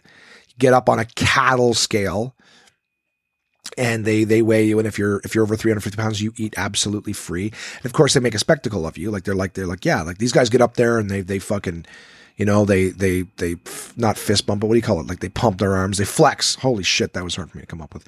They flex and it's like he's like they're up there like they're like they're heroes or whatever and it's like you're we're making a mockery of you. Like you're you're you're huge. They've actually had two people have heart attacks at the heart attack grill and uh, the owner's like, yeah, business is good. Like he was, it's funny. He was making like an in and out fitness kind of thing. And then he got um, a cease and desist from like, so the owner's not like a piece of shit. Like you think he's like, he doesn't give a fuck. But the owner uh, was a fitness guy. He was into fitness and, and this and that. He started a in and out fitness or something like that. And you got a cease and desist from In and Out Burger because they're like, it sounds too much like our thing. And he was like, wow, this fucking burger company, like I'm trying to help people get in shape and this burger company, part of the problem is like, no, nah, this and that. So, so he actually got the idea for the heart attack grill. It's like, or if you're going to fucking eat burgers and shit. So it's, it's, you have to watch the documentary because he phrases a lot more eloquently, but it's kind of like, he's like, I'm doing people a service by, if you're going to eat it anyways, be aware of what you're doing to yourself. So when they put you in a hospital gown and a nurse comes over, you know, and they're and they're serving you double, triple bypass burgers is like, yeah, like this is what you're doing to yourself. So if we're gonna be gluttonous as a country, right? The whole episode was gluttony. Uh, that's the thing. Then the next part of the episode, um, like I said, go to the go to the uh, what do you call it? The Heart Attack Grill. It's in Las Vegas. Um, go to their website. It's fucking hilarious. It's absolutely hilarious. Um, I think I would have. I think this episode was probably filmed like the year after I was in Vegas. I was in Vegas in 2013, and they did that in the uh, in 2014. So they may have actually been filming it kind of right around the time, right? Because shit gets filmed and it gets released later. Anyways, um, the second part of the episode was a uh, a big fat lady, big old fat lady. I think she was 700 pounds. Um, and she's like, I want to be the first super fat, you know, star. And she was like talking about, of course, like I've seen episodes like on daytime talk shows and stuff where someone's like eating, you know, they eat, uh, uh, what they, they'll, they'll lay out what this person eats in a day and they're like, I'll have 16 eggs, 27 sausages. I'll have 10 pieces of toast, a box of donuts, three boxes of Cheese Nips, blah, blah. blah. And it's just like, they just lay out this food that looks like a buffet. It's like, that's what they eat in a day. Um, so she's going through all of her stuff, and she's like, "What am I forget? Oh yeah, my round crisps. They's good. I like them. They's they's my favorite." and they've got her like doing these slow mo, like stuffing a donut, a full donut in her mouth, like mm, like trying to be sensual with it. It's like I'm a big fat fuck. I'm watching this and I wanted to throw up, and so she's talking about all the shit that she eats and this and that and how she wants to be a star. And then it's like, then it's like to her boyfriend, this tiny little guy. And he's like, I like the big woman, you know, like I get on her. This is like, this is like laying on a marshmallow or whatever. And, um, she uh i'm trying to remember the fucking name sorry i'm getting ahead of myself how my next shit lined up for it there so it's talking about all the stuff that he, like he you know he feeds her she's big he likes big women and all this stuff so it's not just like okay she's big and i love her um, he apparently, so not long, I got I got to Google this at the same time to get the exact fucking. I'll probably throw up when I see it. Uh, yep, there it is. Okay, so I'll give you the definition. Is uh, oh Jesus Christ, bro, that's fucking disgusting. Um, so yeah, he's like, he's all like, she's like, and at one point when we we we was dating, and he was like, "Yo, you ever heard feederism?" I was like, "What's that?" So feederism, she says it a lot less eloquently than this here. Um, but feederism is refers to a small sexual subculture where men get off by getting women fat. So not just someone gets off by getting someone else fat. This guy gets off. By, so yeah, feederism, I guess specifically men, um, where men get off by getting women fat. So, oh god, that's so gross. Okay, let's see what this says. Urban Dictionary. So just to, to cite my sources. The last one was something else. This one's the Urban Dictionary. Feederism, an underground sexual fetish which involves one partner, the feeder, feeding the other. Yeah, see, that's what I thought. That could be gender's not specific to one side or the other both to obtain sexual arousal and to encourage weight gain in the feedee. Feederism can vary in nature from a consensual act between two people who mutually appreciate a larger body type to non-consensual abuse, which may involve force ugh, force feeding and bondage. Jesus Christ! And is that what like a goose? You just fucking shove a tube down there. Th- oh and bondage and is undertaken with the intention of fattening up the feedee to the point of immobility and total dependence. Oh God. The weight gain can also vary from uh, a, from odds. This is no space, and they've got it fucking like from a few pounds to hundreds. Whilst some feeder relationships are not undertaken with the purpose of weight gain at all, but for the enjoyment of food in an intimate context. Most feedees are female, whilst the feeders tend to be F, F to be FA males. I don't know what that is. FA males. Uh, I'm sure it stands for like something, whatever. Well, of course it stands for something, Josh. It's a fucking acronym.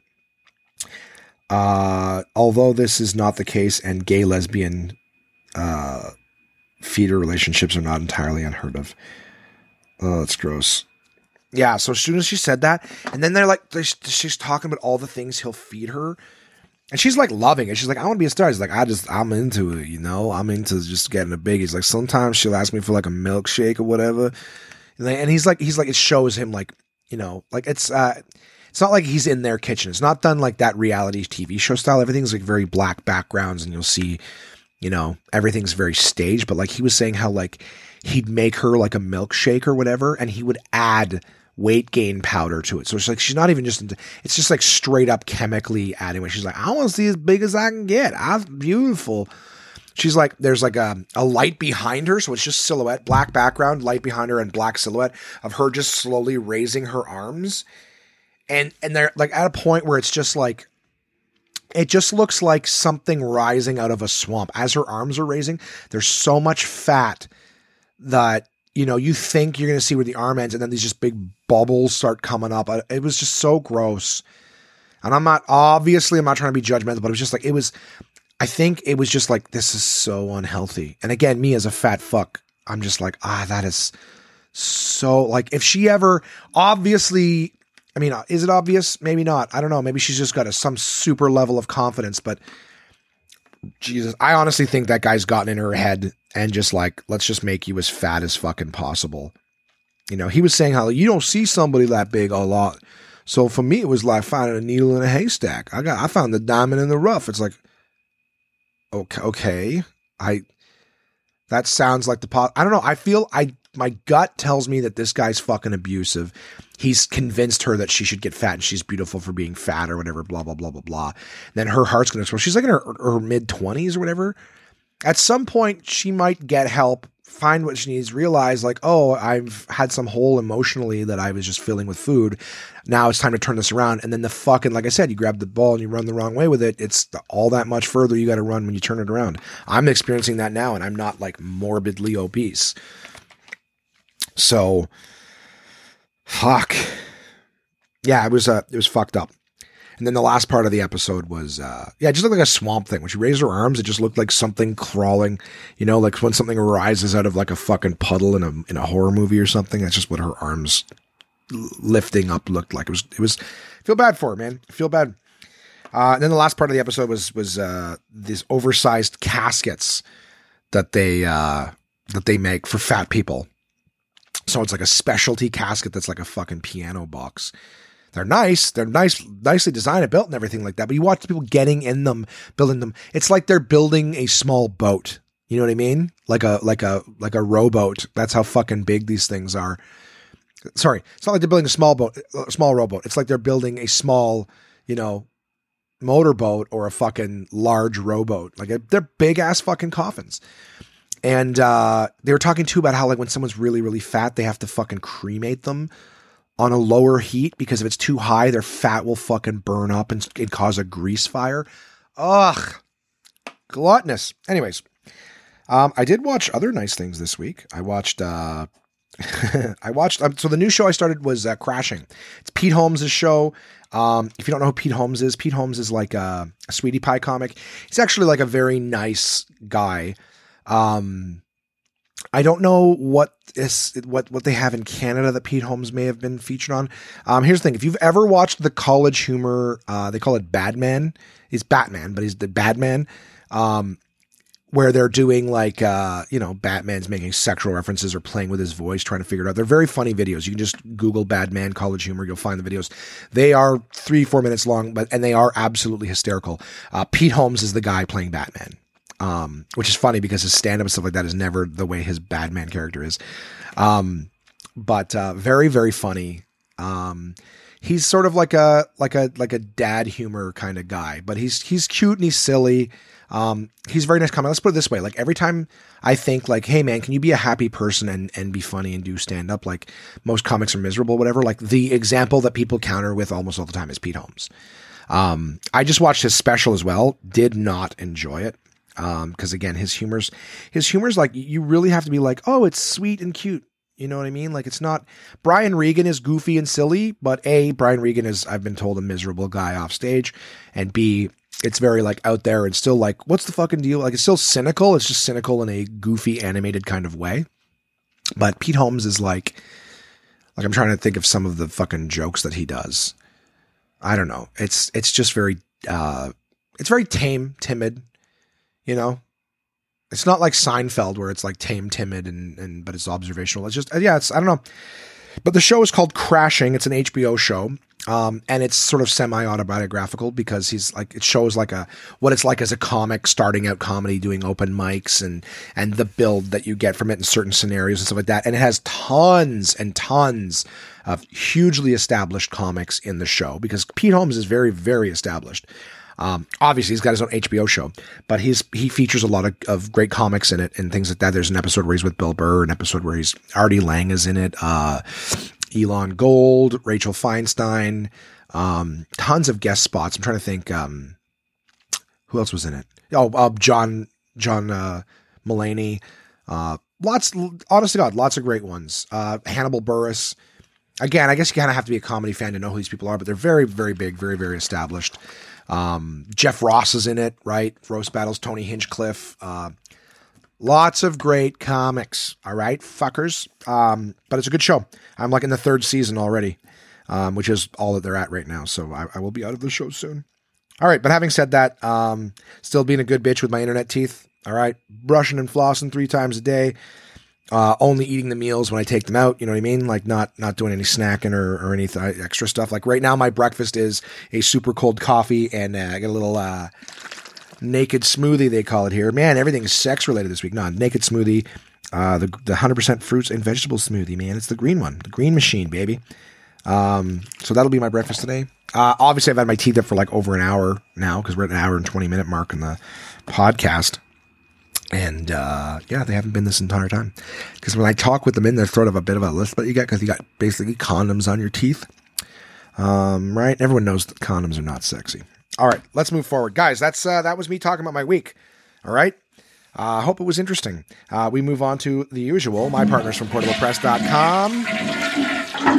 Uncle John's Bathroom Reader. All right. And uh, since I've been watching, you know, some TV shit this week, why not do Uncle John's Bathroom Reader tunes into TV, huh? It's uh, I think it's a great one, and I've been talking about these uh, these adult taboo sex shows and things like that, and you know, I thought maybe I'd, I'd try to purge my spirit, maybe talk about some nice, wholesome children's television, right? You know, something tab, not something taboo. I found an article called "Controversial Kids Shows," I thought you guys might like this one. So sometimes kids shows aren't for kids. Rude Dog and the Dweebs. Uh, surf inspired sportswear was a fad in the 1980s, and one of the biggest brands was Sun Sportswear. Sun's clothes featured an angular white dog named Rude Dog, with Rude being Jamaican and ska music slang for juvenile delinquent. Uh, Rude Dog's clothes were such a hit that the company spun off the mascot into a Saturday morning cartoon show for CBS in 1989 called Rude Dog and the Dweebs. Talking with a sarcastic Brooklyn accent, Rude Dog drove a pink Cadillac through Beverly Hills, trying to avoid a dog catcher and getting into trouble with other dogs. Parent groups objected to the show, claiming that it encouraged antisocial behavior and that Rude Dog looked like Spuds MacKenzie, Budweiser's pit bull mascot. CBS got so many complaints, including ones that accused Rude Dog of encouraging children to drink, that it canceled the show after one season. Garbage Pail Kids. I know some of you guys might rec- remember these fuckers. Garbage Pail Kids cards, uh, a spoof of Cabbage, Cabbage Patch Kid dolls, uh, were the collectible item for grade schoolers in the 1980s. The cards featured pictures of grotesque, mutant, and disgustingly children, sorry, and disgusting children smeared with boogers, bugs, and gore who had names like Peeled Paul, a skinless boy, and Brady back ribs, a baby eating his own flesh. Yeah, I remember those cards. My cousin had them. They were fucking disgusting. I never found any interest in them at all. The cards were banned in hundreds of schools, and parents hated them, but they were so popular with kids that CBS planned an animated series in 1987 featuring the freakish kids as characters. The network heavily hyped the show in the weeks leading up to its premiere, prompting protests from organizations like the American Family Association and Action for Children's Television. CBS got spooked and canceled the show before it ever aired. The 13 produced episodes were eventually released on DVD in 2006. And I'm going to pause the read here for a second because um, they actually had a movie that I saw. My only you know, foray ever into any of that garbage pail kid shit. I remember I rented the movie one time. It was so fucking disgusting. So fucking disgusting. Uh, Garbage Pail Kids movie. So 1987. So they did a, a live action movie of it before that cartoon was supposed to come out. Wouldn't it actually, you know, let's double check the math. So 1987, Garbage Pail Kids. It was a live action movie with disgusting fuck. Oh, it was so fucking gross. Um, yeah, the CBS planned an animated series in 1987, right? So they planned it, but they did the fucking live action movie that same year. So there you go. They never released it, but then maybe they just sold the rights or something like that. If they had them to begin with. Yeah, it was so fucking gross. Guys, go to the IMDb page and just look at the the Garbage Pail Kids movie, you know, pictures of the live action things. These things were fucking disgusting. Fucking disgusting. Like even the females looked like males. They were so fucking gross. I, why any kid would befriend these ugly fucking things? And the the heads were so big on them that it was like, how are these things supposed to be fucking kids? You know what I mean? Like the Ninja Turtles movie where they had these big fucking masks on. So the heads were kind of big. These are like the biggest fucking. It's honestly looks like they use the same mold for every every kid, and then they just put shit on. Like one of them has zits all over its fucking face. I'm gonna throw up just looking at these pictures. All right, yeah, there you go. How about that? Yeah, you guys gotta check this out. That's gonna make you puke.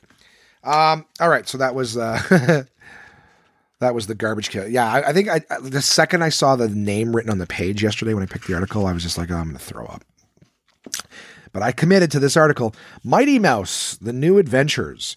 In 1987, CBS met with animator Ralph Bakshi, Bakshi uh, Ralph Bakshi to hear his pitch pitches for Saturday morning cartoons and hired him to produce a new series of Mighty Mouse cartoons, despite the fact that Bakshi was best known for his X rated 1972 film Fritz the Cat. When Mighty Mouse The New Adventures debuted that fall, it wasn't quite as kid friendly as CBS had hoped. One episode showed male characters showering together, for example. And in another, uh, Yes. And in another, The Littlest Tramp, Mighty Mouse finds the remains of a crushed flower and inhales it in order to trigger memories of the friend who gave it to him. CBS censored, uh, sorry, CBS censors ordered the scene cut out, uh, claiming that it was a drug reference, but the show's staff protested and were allowed to restore it. It aired without complaint in October 1987. Eight months later, Donald Wildman, Donald Wildmon, sounds like a loser, of the American Family Association, there you go, saw the episode and publicly accused CBS of hiring a pornographer to do a cartoon for children, and then allowed him to show the hero sniffing cocaine. Uh, Bakshi denied it, saying he'd be crazy to do such a thing, and compared the accusations to uh, McCarthyism. Hey, let's fucking Google that now. Right, we're in a goddamn Googling mode. McCarthyism. So, all of you who know what McCarthyism, um, good for you. I fucking don't. So, let's see what is McCarthyism. McCarthy is there. It is. All right, what is McCarthyism? McCarthyism is the practice of making accusations of subversion or treason. Wow, treason? Uh, without proper regard for evidence. The term refers to U.S. Senator Joseph McCarthy uh, and has its origins in the period in the United States known as the Second Red Scare, lasting from the late 1940s. Well, when they were naming names or whatever, that's the thing. So the guys, so he's basically saying that they tried to like run him out of town like Charlie Chaplin.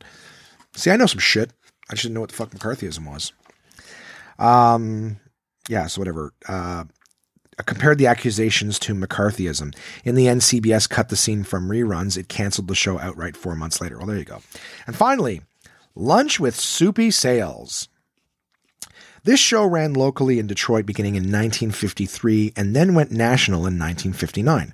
The format was loose, with Sales clowning around and often getting hit in the face with a pie, his trademark, along with comedy sketches, guest appearances, and lively music. It was largely ad libbed, which became a problem on the New Year's Day 1965 episode. Annoyed that he had to go to work on a holiday, Sales told the kids watching at home to go to their parents' bedrooms and remove the funny green pieces of paper with pictures of U.S. presidents from their wallets, put them in an envelope, and send them to Old Soupy. Many children actually did. Sales received hundreds of envelopes in the mail. The show's production company, Screen Gems, was livid and suspended Sales for two weeks. Sales continued to host the show for more than a decade, but he kept the money. Hey. And, uh, the running feet at the bottom of these two pages. Wilma Flintstone wore shoes just once. Must have been a special occasion. Uh, and the other one is Dustin Hoffman's and Michael Jackson's guest roles on The Simpsons were uncredited. Ooh. Ooh. That was it, guys. Uncle John's bathroom reader tunes into TV. Controversial kids shows. Oh my God. Guys, uh, portablepress.com has all sorts of bathroom readers. All right? All sorts of them. They got books based entirely on television, science, space, love, maybe, nature, huh? History. What did you, sorry, sorry, I got hiccups all of a sudden. You name it, they got it, buddy. All right? And they're, uh, they're all about doing that shit. So just check out there. Oh, fuck off, hiccups. Just check that shit out. I need to read too. Um, oh, mein Spine. Sorry, I can stretch out every now and again.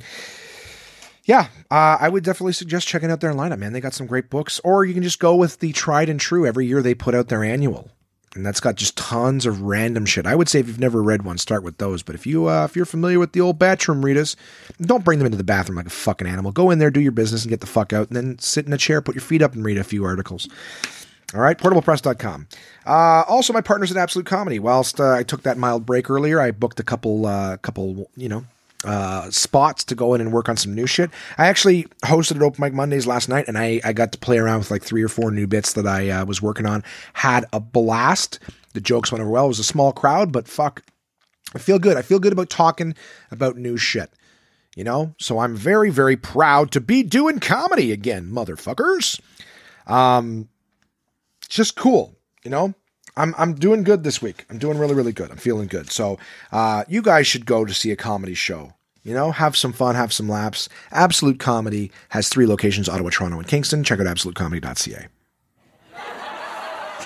Absolute Comedy is the best live stand-up comedy from across North America, with locations in Kingston, Toronto, and Ottawa, Ontario.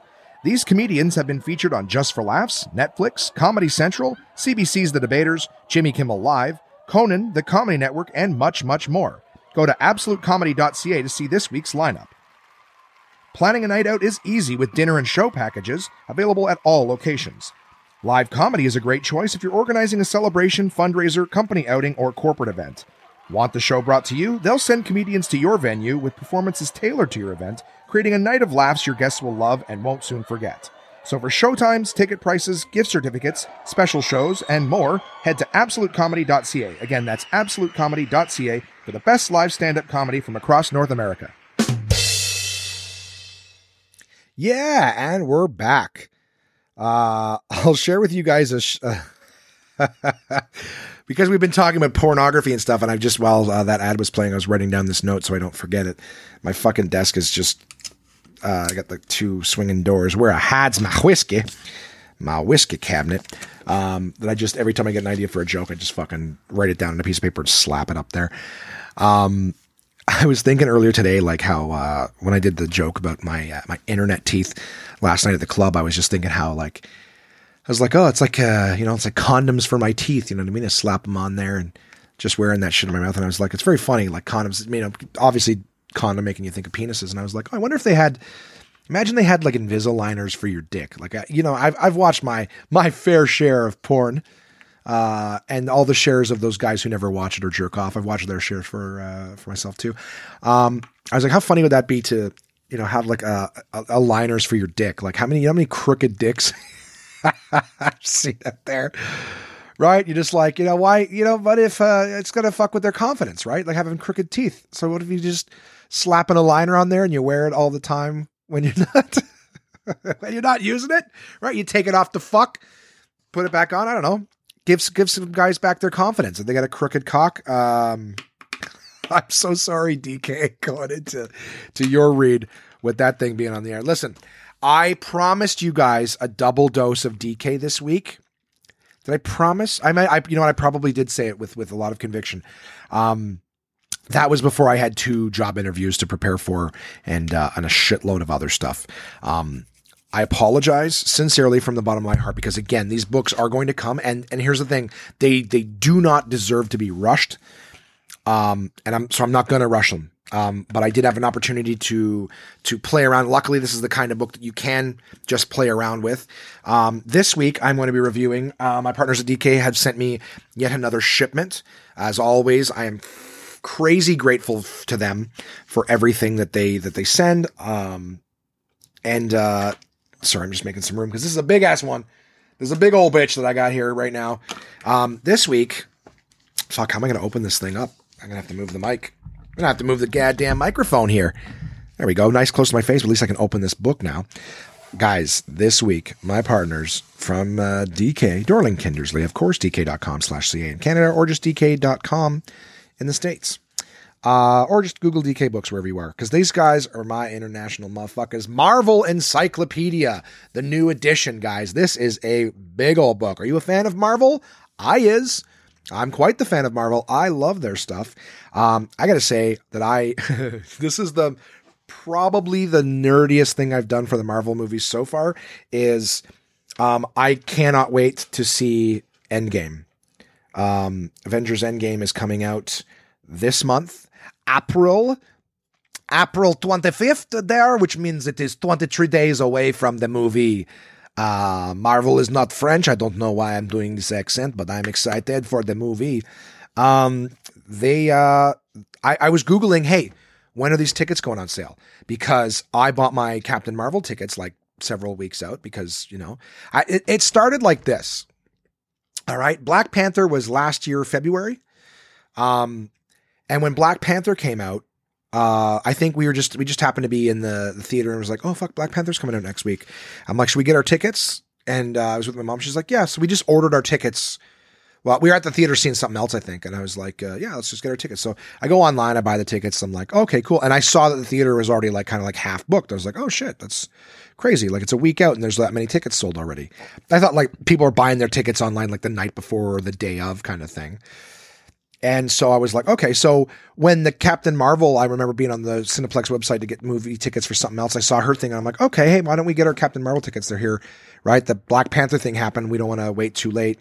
Cause I remember when we actually got to see Black Panther, got to the theater, they were like, oh, these tickets have been, uh, they're like, they're like, it's a good thing you guys bought your tickets in advance. They've been sold out for like two days. I was like, oh shit. So I saw Captain Marvel. I'm like, well, you don't want to, you don't want to get that issue. Boom. Same thing later in the, the year for the first Infinity War movie, but we were in Kingston. So I think I bought those tickets in advance because I was like, well, there's only like two theaters in Kingston, you know? So I don't want to, I don't want to fucking not be able to see the goddamn movie because Kingston's, you know, whatever. So I Googled, hey, when are the uh, Avengers uh, Endgame tickets going on sale? And so they went on sale uh, at midnight. So today is Tuesday, April 2nd. They went on sale at midnight. Um, and so I bought my tickets. Bought my tickets for Avengers Endgame. Um, I'm going to go see it the night it comes out. Very excited, very nerdy. Um, and I suggest if you're like me and you're super excited to see it and you don't want spoilers, it's very hard to avoid them these days, especially in a movie this big. Um, you go see it before anyone else does. you get in there first, you get in, you get out, and you enjoy your fucking life, dear. Um, yeah, I, uh, I'm excited to go see that shit. But here's the thing: as much as I love these Marvel movies and I nerd the fuck out with them, I, uh, I still, I still don't know everything I don't know anywhere close to everything about these these characters. You know what? I don't. And um, why don't I use this as an opportunity? So here's the thing: this encyclopedia is huge. It gives you broad strokes on some characters who are very, very minimal in the Marvel universe, and then it gives you some really good details on others. So just for fun, since she's the the one that uh, you know I never never heard of um, before, and of course she existed as a male first, and uh, you know, and then uh, and then she took his job. Captain Marvel came around. There was a there was a guy, and he took his job. Um, I'm to see what we have in terms of Captain Marvel. So I'm flipping through the page. I've gone through this. I'm flipping through the pages right now. So in case you guys don't know, Sharon Carter is in the Marvel Cinematic Universe. She plays like the, I guess, the granddaughter or the grandniece or just the niece of Peggy Carter, the one that Captain America had a thing for back in the 80s there. Um, but yeah, they've got information on Sharon Carter. They've got Peggy Carter right here. Um, Carnage is in here, which he doesn't really have that big of a section. Why don't we fucking read Carnage? Do you guys know anything about Carnage? He's uh, his name's Cletus Kasady. That's the name of the guy. I do knew that. Do knew that. Do know that. Cletus Kasady is a real name. He's basically like a Venom. He's basically like Venom's symbiote had like a like an offspring you know, it didn't it didn't fuck another suit and then, you know, it didn't go into Versace and fuck a dress or whatever. Make another one. Uh it uh it just had the offspring. But the thing was this time, um the uh the the symbiote found an absolute psychopath to be the host. So if you thought Venom was bad, Carnage is like, well, his name kind of describes it. So Little little fact file here. Real name Cletus Kasady. Occupation spreader of chaos. Base is New York City. And then it has like height and height and shit like that and eyes. Well, you don't need any of that stuff. First appearance was the Amazing Spider-Man number 344, February 1991. His powers: superhuman strength, can generate swing lines and bladed weapons, able to neutralize Spider-Man's spider sense, which was another big reason that Venom was so able to uh, be such an enemy to Spider-Man is because the symbiote had been on Spider-Man first, knew his DNA, and it knew how to not set off his spider sense. That's not in the book. That's just uh, nerd info I have. So Carnage, murderer Cletus Kasady shared a cell with Eddie Brock, Venom's original host. When the Venom symbiote arrived to attempt a jailbreak, it left behind its spawn, which bonded with Kasady creating a new symbiote known as Carnage. Carnage is far more powerful, violent, and deadly than its parent. Spider Man enlists the human torch and even Venom to defeat it. Besides Kasady, the symbiote has bonded with Ben Reilly, which is the Scarlet Spider. That's the Spider Man clone. Uh, the Silver Surfer, really interesting. And John Jameson. Oh, John Jameson is the, the son of J. Jonah Jameson. Um, it even spawned its own offspring, which bonded with police officer Patrick Mulligan to become Toxin. The Sentry ripped the Carnage symbiote apart. Well, Sentry is another Marvel character. Uh, ripped the Carnage symbiote apart, but it recovered and reunited with Kasady before spawning yet more offspring, which became a hero called Scorn. That's the thing with comic books; they just keep branching off and branching off. Later, the second Scarlet Spider lobotomized Kasady, the uh, the host. The wizard removed the symbiote from Kasady to use for his own ends, but was defeated by Spider-Man. After which the symbiote rebonded with its original host. When Shield agents again removed it from Kasady, Norman Osborn used it to become the horrific Red Goblin. Osborn was seemingly cleared of the symbiote by Spider-Man. However, Osborn's grandson Normie was also infected, becoming Goblin Child. All right, so there you go. Bunch of bunch of just a little bit of stuff. It's an encyclopedia, but on something like that. There we go. There we go. This is a two fucking pager here. So yeah, you've got uh, you've got some nods here. So here's Captain Marvel. They got Captain Marvel, M A R hyphen V E L L, which if you saw the Captain Marvel movie, you'll know is a character in that movie. And then you have Captain Marvel, formerly known, formerly Miss Marvel of the Avengers. So yeah, Captain Marvel or Marvel, protector of the universe. Uh, it was a dude All right. And uh, he died of cancer, I think, there. Captain Marvel was a member of the Kree, an alien humanoid race who built an empire known as the Greater uh, Cloud. Mar-Vell was a white Kree having the same skin color as Caucasian Earth humans and similar physiology to theirs. Most members of the Kree race have blue skin. Uh, as captain of a Kree space fleet, Mar-Vell distinguished himself in battles against the shape-changing Skrulls, the Kree's age-old foes. Uh, which of course is all in the movie and stuff. So they've got like this is a lot. I'm not going to just sit here and read this thing to you guys. Um, but that was Captain Mar-Vell, the guy, and then there's of course Captain Marvel.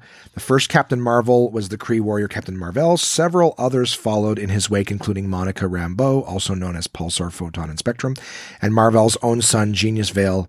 Uh, but it is this the former Miss Marvel, Carol Danvers, who has made the role her own. So that's that's the one who's in the movie. But yeah, they show all this. Uh, the, as always, the imagery is absolutely incredible. But any character that you know you could possibly be interested in is uh is here in this book. It's funny because they got one here called the leader who looks like the guy from uh, Green Gol or what do you call it, Green Lantern, which is DC. There's so many guys. There's so many pages in here. Like if you wanted to know stuff about Marvel, this is a, a great way to sort of learn stuff. Magneto here has has a two pager. Uh, Man-Ape, by the way, who I'm just flipping through the pages here and I see Man-Ape. Uh, that's M'Baku. All right. From uh, what do you call it? Black Panther. So when you see M'Baku, that's Man-Ape. He's fucking huge or whatever, and that's who they never called him that in the the movie, but he was from the ape uh, ape clan or whatever. But that's uh, that's his shit. He's in this. While T'Challa the Black Panther and king of the African nation of Wakanda, Wakanda forever, was always helping the Avengers, sorry, was away helping the Avengers in the US. M'Baku schemed to seize his throne, reviving the outlawed white gorilla cult. M'Baku killed a rare white gorilla, then bathed in its blood and ate its flesh, which gave him the power of the ape. Calling himself Man Ape, he battled Black Panther and the Avengers teammates, both in Wakanda and in the US. Defeated, he teamed with the Grim Reaper despite the Reaper's racism. Ah, oh, the Grim Reaper's a racist uh, to form a new lethal legion. Yeah, there's more, but that's kind of cool. Like you can just find out what the origins of things are in the book and how many. It actually lets you know how many fucking nods to characters that the the the Marvel Cinematic Universe has been doing without you even really noticing. You know, you might just go, "Oh, that's an interesting character they wrote." It's like, no, he's from the comics. They actually used real ones. You know, there's there's a lot of names here. Oh, Millie the models in here. That's fucking awesome. Okay, listen guys, I don't have to fucking go on and on and on and on, even though I have. All right. Marvel, the Marvel Encyclopedia. This is the new edition. Okay. And, and what's really, really cool about this one is that the foreword of this edition, or sorry, the introduction, I should say, was written by, uh, by Stan, Stan Lee the Manly. All right. So Stan Lee is in here. He wrote the uh, the the introduction, which is probably one of the last things he's done for Marvel prior to his uh, his passing. So, um, super cool. If you're a Marvel fan at all, like I is for Shizzle, um, Marvel Encyclopedia New Edition. Check it out. Super wicked book. Going to tell you anything that you want to know about it. And it makes a great gift. It makes a great fucking gift. So DK.com in the States. Add a slash CA at the end of that for my uh, my Canadian listeners. And uh, or just Google DK Books wherever you may be. Guys, coming up this week. I know there's no touch and go this week. All right. We're already almost two hours in. And frankly, I'm racking my brains trying to think of who would be interested in talking to me this early in the morning. Um, and, and what the fuck we talk about. Nick Perron ruined it for everybody. Just going on and on about, I, I don't even remember what he was talking about, to be honest. I think it was like the racism in the comic world or whatever. Um, yeah. So coming up this week, guys, I've got my activation during the day. I've got some interviews. Um, interview, one interview tomorrow, which is, I guess, the day that this comes out. And then I've got another interview, uh, next week in the meantime, I'm going to be trying to study, study, study, study, study, study. I don't want to ruin this. It's a great opportunity. I can't wait. I really, I, fingers crossed, knock on wood. Please send all your positive vibes and your anti jinx uh, mojos my way. I, uh, I, I really, I really need them, guys. This, um, this happens for me. It does change my life. So I, um, yeah, yeah, I need this to happen. Okay. So that's what I'm doing this week, guys. Please send me your emails. Contact at one man podcast.com. It's episode 99. Next week's is uh, the 100th episode. Okay. Um, I'm trying to. I, I really. I, am even going to ask these these hirers to say, listen, if there's any chance, I go, you take as much time as you need. You do what you got to do. But if there's any chance you can give me the answer, um, before April 9th, I would love on my hundredth episode to announce this huge thing. It would make a just. It's just kind of cool. Um, so we'll see. Maybe I can announce it next week. But uh, you know, I've got some other things. I, I don't have I got some other things planned. All right. It's a busy week. I wish I had nothing but time to just prep for the 100th episode and get some really fun things in for you guys. But uh, yeah, having said that, listen, um, send me your emails. I got one from my pal Red. Thank you, Vanessa, for sending me the email. I do appreciate it. Um, here's, here's what she writes Hey, Josh, were you drunk when you saw Captain Marvel? I might have been. I can't remember. I think I brought booze. Uh, no character arc. I saw Captain Marvel last weekend and I thought it was easily top three for Marvel movies. It was genuine. It had a good story and plot, action, but not too much. Great music. Must I go on? As far as character arc, they talk about how she struggled as a kid, people putting her down, telling her that she's just a girl and can't do this and can't do that. Same when she was in the military. I thought it was so relevant to how women feel in male dominated flip the page, fields like that and how they struggle against closed minded people, of course. Um, if not outright saying you can't do it, but just sort of implying and or just feeling an imposter syndrome, like maybe you really aren't smart good enough. Um, I mean, a big part of the whole movie is that she lost the memory of her past and and overcomes the people who are holding her back to become the person she's meant to be. Uh, oh, and the Nick Fury backstory is great too. Um, anyways, that's my take without giving away anything of the story. Um, you are right that Captain Marvel is the Marvel's uh, Marvel Universe's most overpowered character, similar to Superman, I guess, but not even sure Captain Marvel has a kryptonite. Um, anyways, I thought it was a great movie and you should all go see it. I definitely think you should all go see it for sure. If for no other reason than you kind of need to in order to understand elements from the final Avengers movie. And it's not the final Avengers movie. It's just the final one that's going to have all the, the big characters and stuff in it. There's um so here like let me get to let me get to your point. So I really here's why I think there wasn't much of an arc. Like I I wasn't lost on me that it was like oh people were telling her she can't do it. Here's the thing.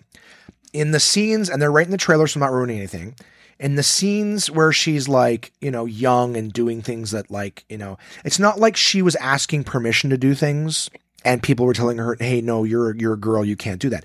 She was just doing whatever she wanted to do right? Like the the go kart track and things like that. Like people were telling her, "Hey, slow down," over, and she just did anyways.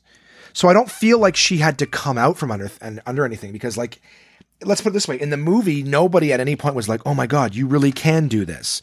Right up to the to the you know, let's put it this way: the people who were holding her back never were like, "Look, you can do this." You know what I mean? They were constantly like, "Don't," like you said, they were holding her back. So, but my thing was, she never seemed like she was being held back.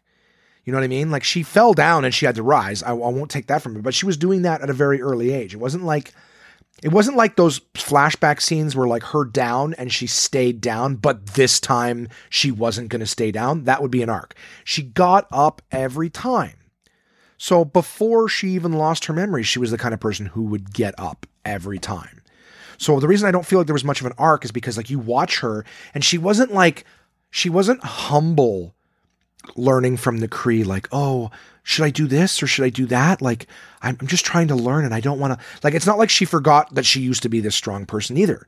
She was snarky. She had attitude. She had sass. She would crack jokes in serious times. Like, she was never this person who felt crushed, ever.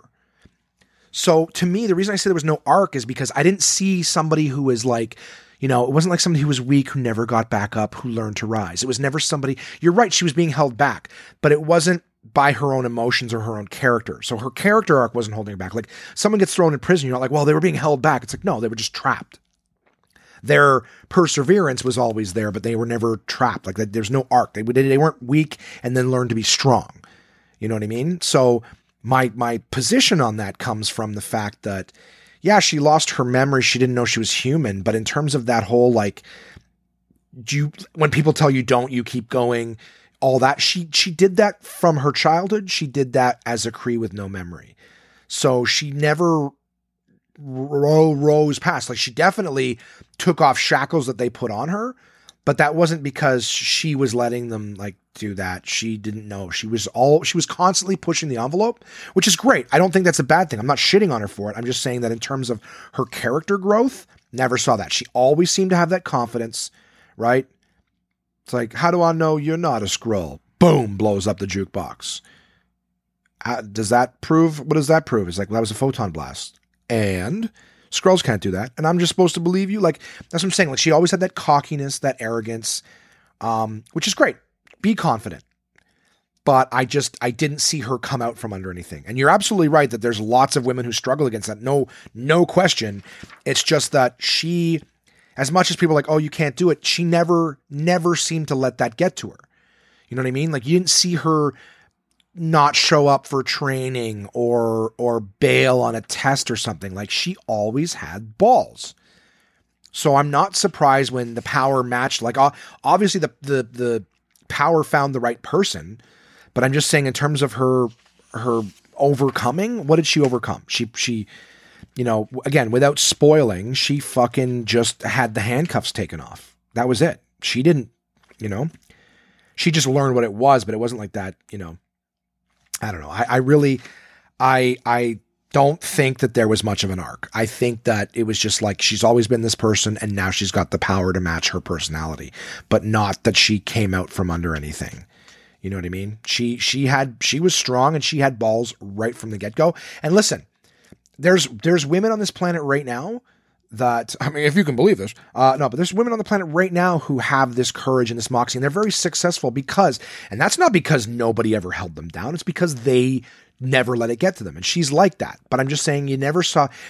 I really think the story would have had a better, narrative if, when she was young, she she she didn't listen. She pushed the envelope, but then when she failed, it would be like, oh, they what they were right when they told me I couldn't do it. Do you know what I mean? But she didn't. She kept getting up right from the beginning. So to me, that's not someone overcoming that doubt. That was someone who never had the doubt because they did it anyways and they always got up. Which shows great strength of character, but it doesn't show a character arc. Josh wins, hammer down, roast battle over. No, unless you can unless you can come at me from another position that I'm not seeing, like I do I do get it. Yes, people were telling her she couldn't do it, but that never seemed to stop her. You know what I mean? And then people tried to hold her back, yes, but again, she was still cocky, arrogant. In fact, I found her more confident and arrogant as a Kree than as a as a human before. And then for them to take the gloves off, I mean, again, I, I you know, I don't know. I really I didn't see it there. Fun movie, still fun, but top three, not a chance. Iron Man, Captain America, Winter Soldier, uh, first Avengers movie by and large. Fucking uh, Thor Ragnarok was amazing. Uh, first Guardians movie, there's way better movies than Captain Marvel. I'm so, I'm sorry to say, sorry to say, um, and even for soundtrack purposes. But I do appreciate your email. That's not the end of it, by the way. I want to get to the next thing you were saying. Uh, so uh, what is it? So rant over. Hope you were doing well. Otherwise, sorry I haven't emailed in a while. No apology necessary. But I have been so behind on the podcast. My commute to work is much shorter these days because we switched daycare locations for my son. So I'm not driving out of the way anymore. Hey, no worries. You listen when you get a chance. I appreciate the emails regardless. Other listeners, email me. I want to know what's going on. I don't give a fuck. We talk about talk about your your your porn whatever.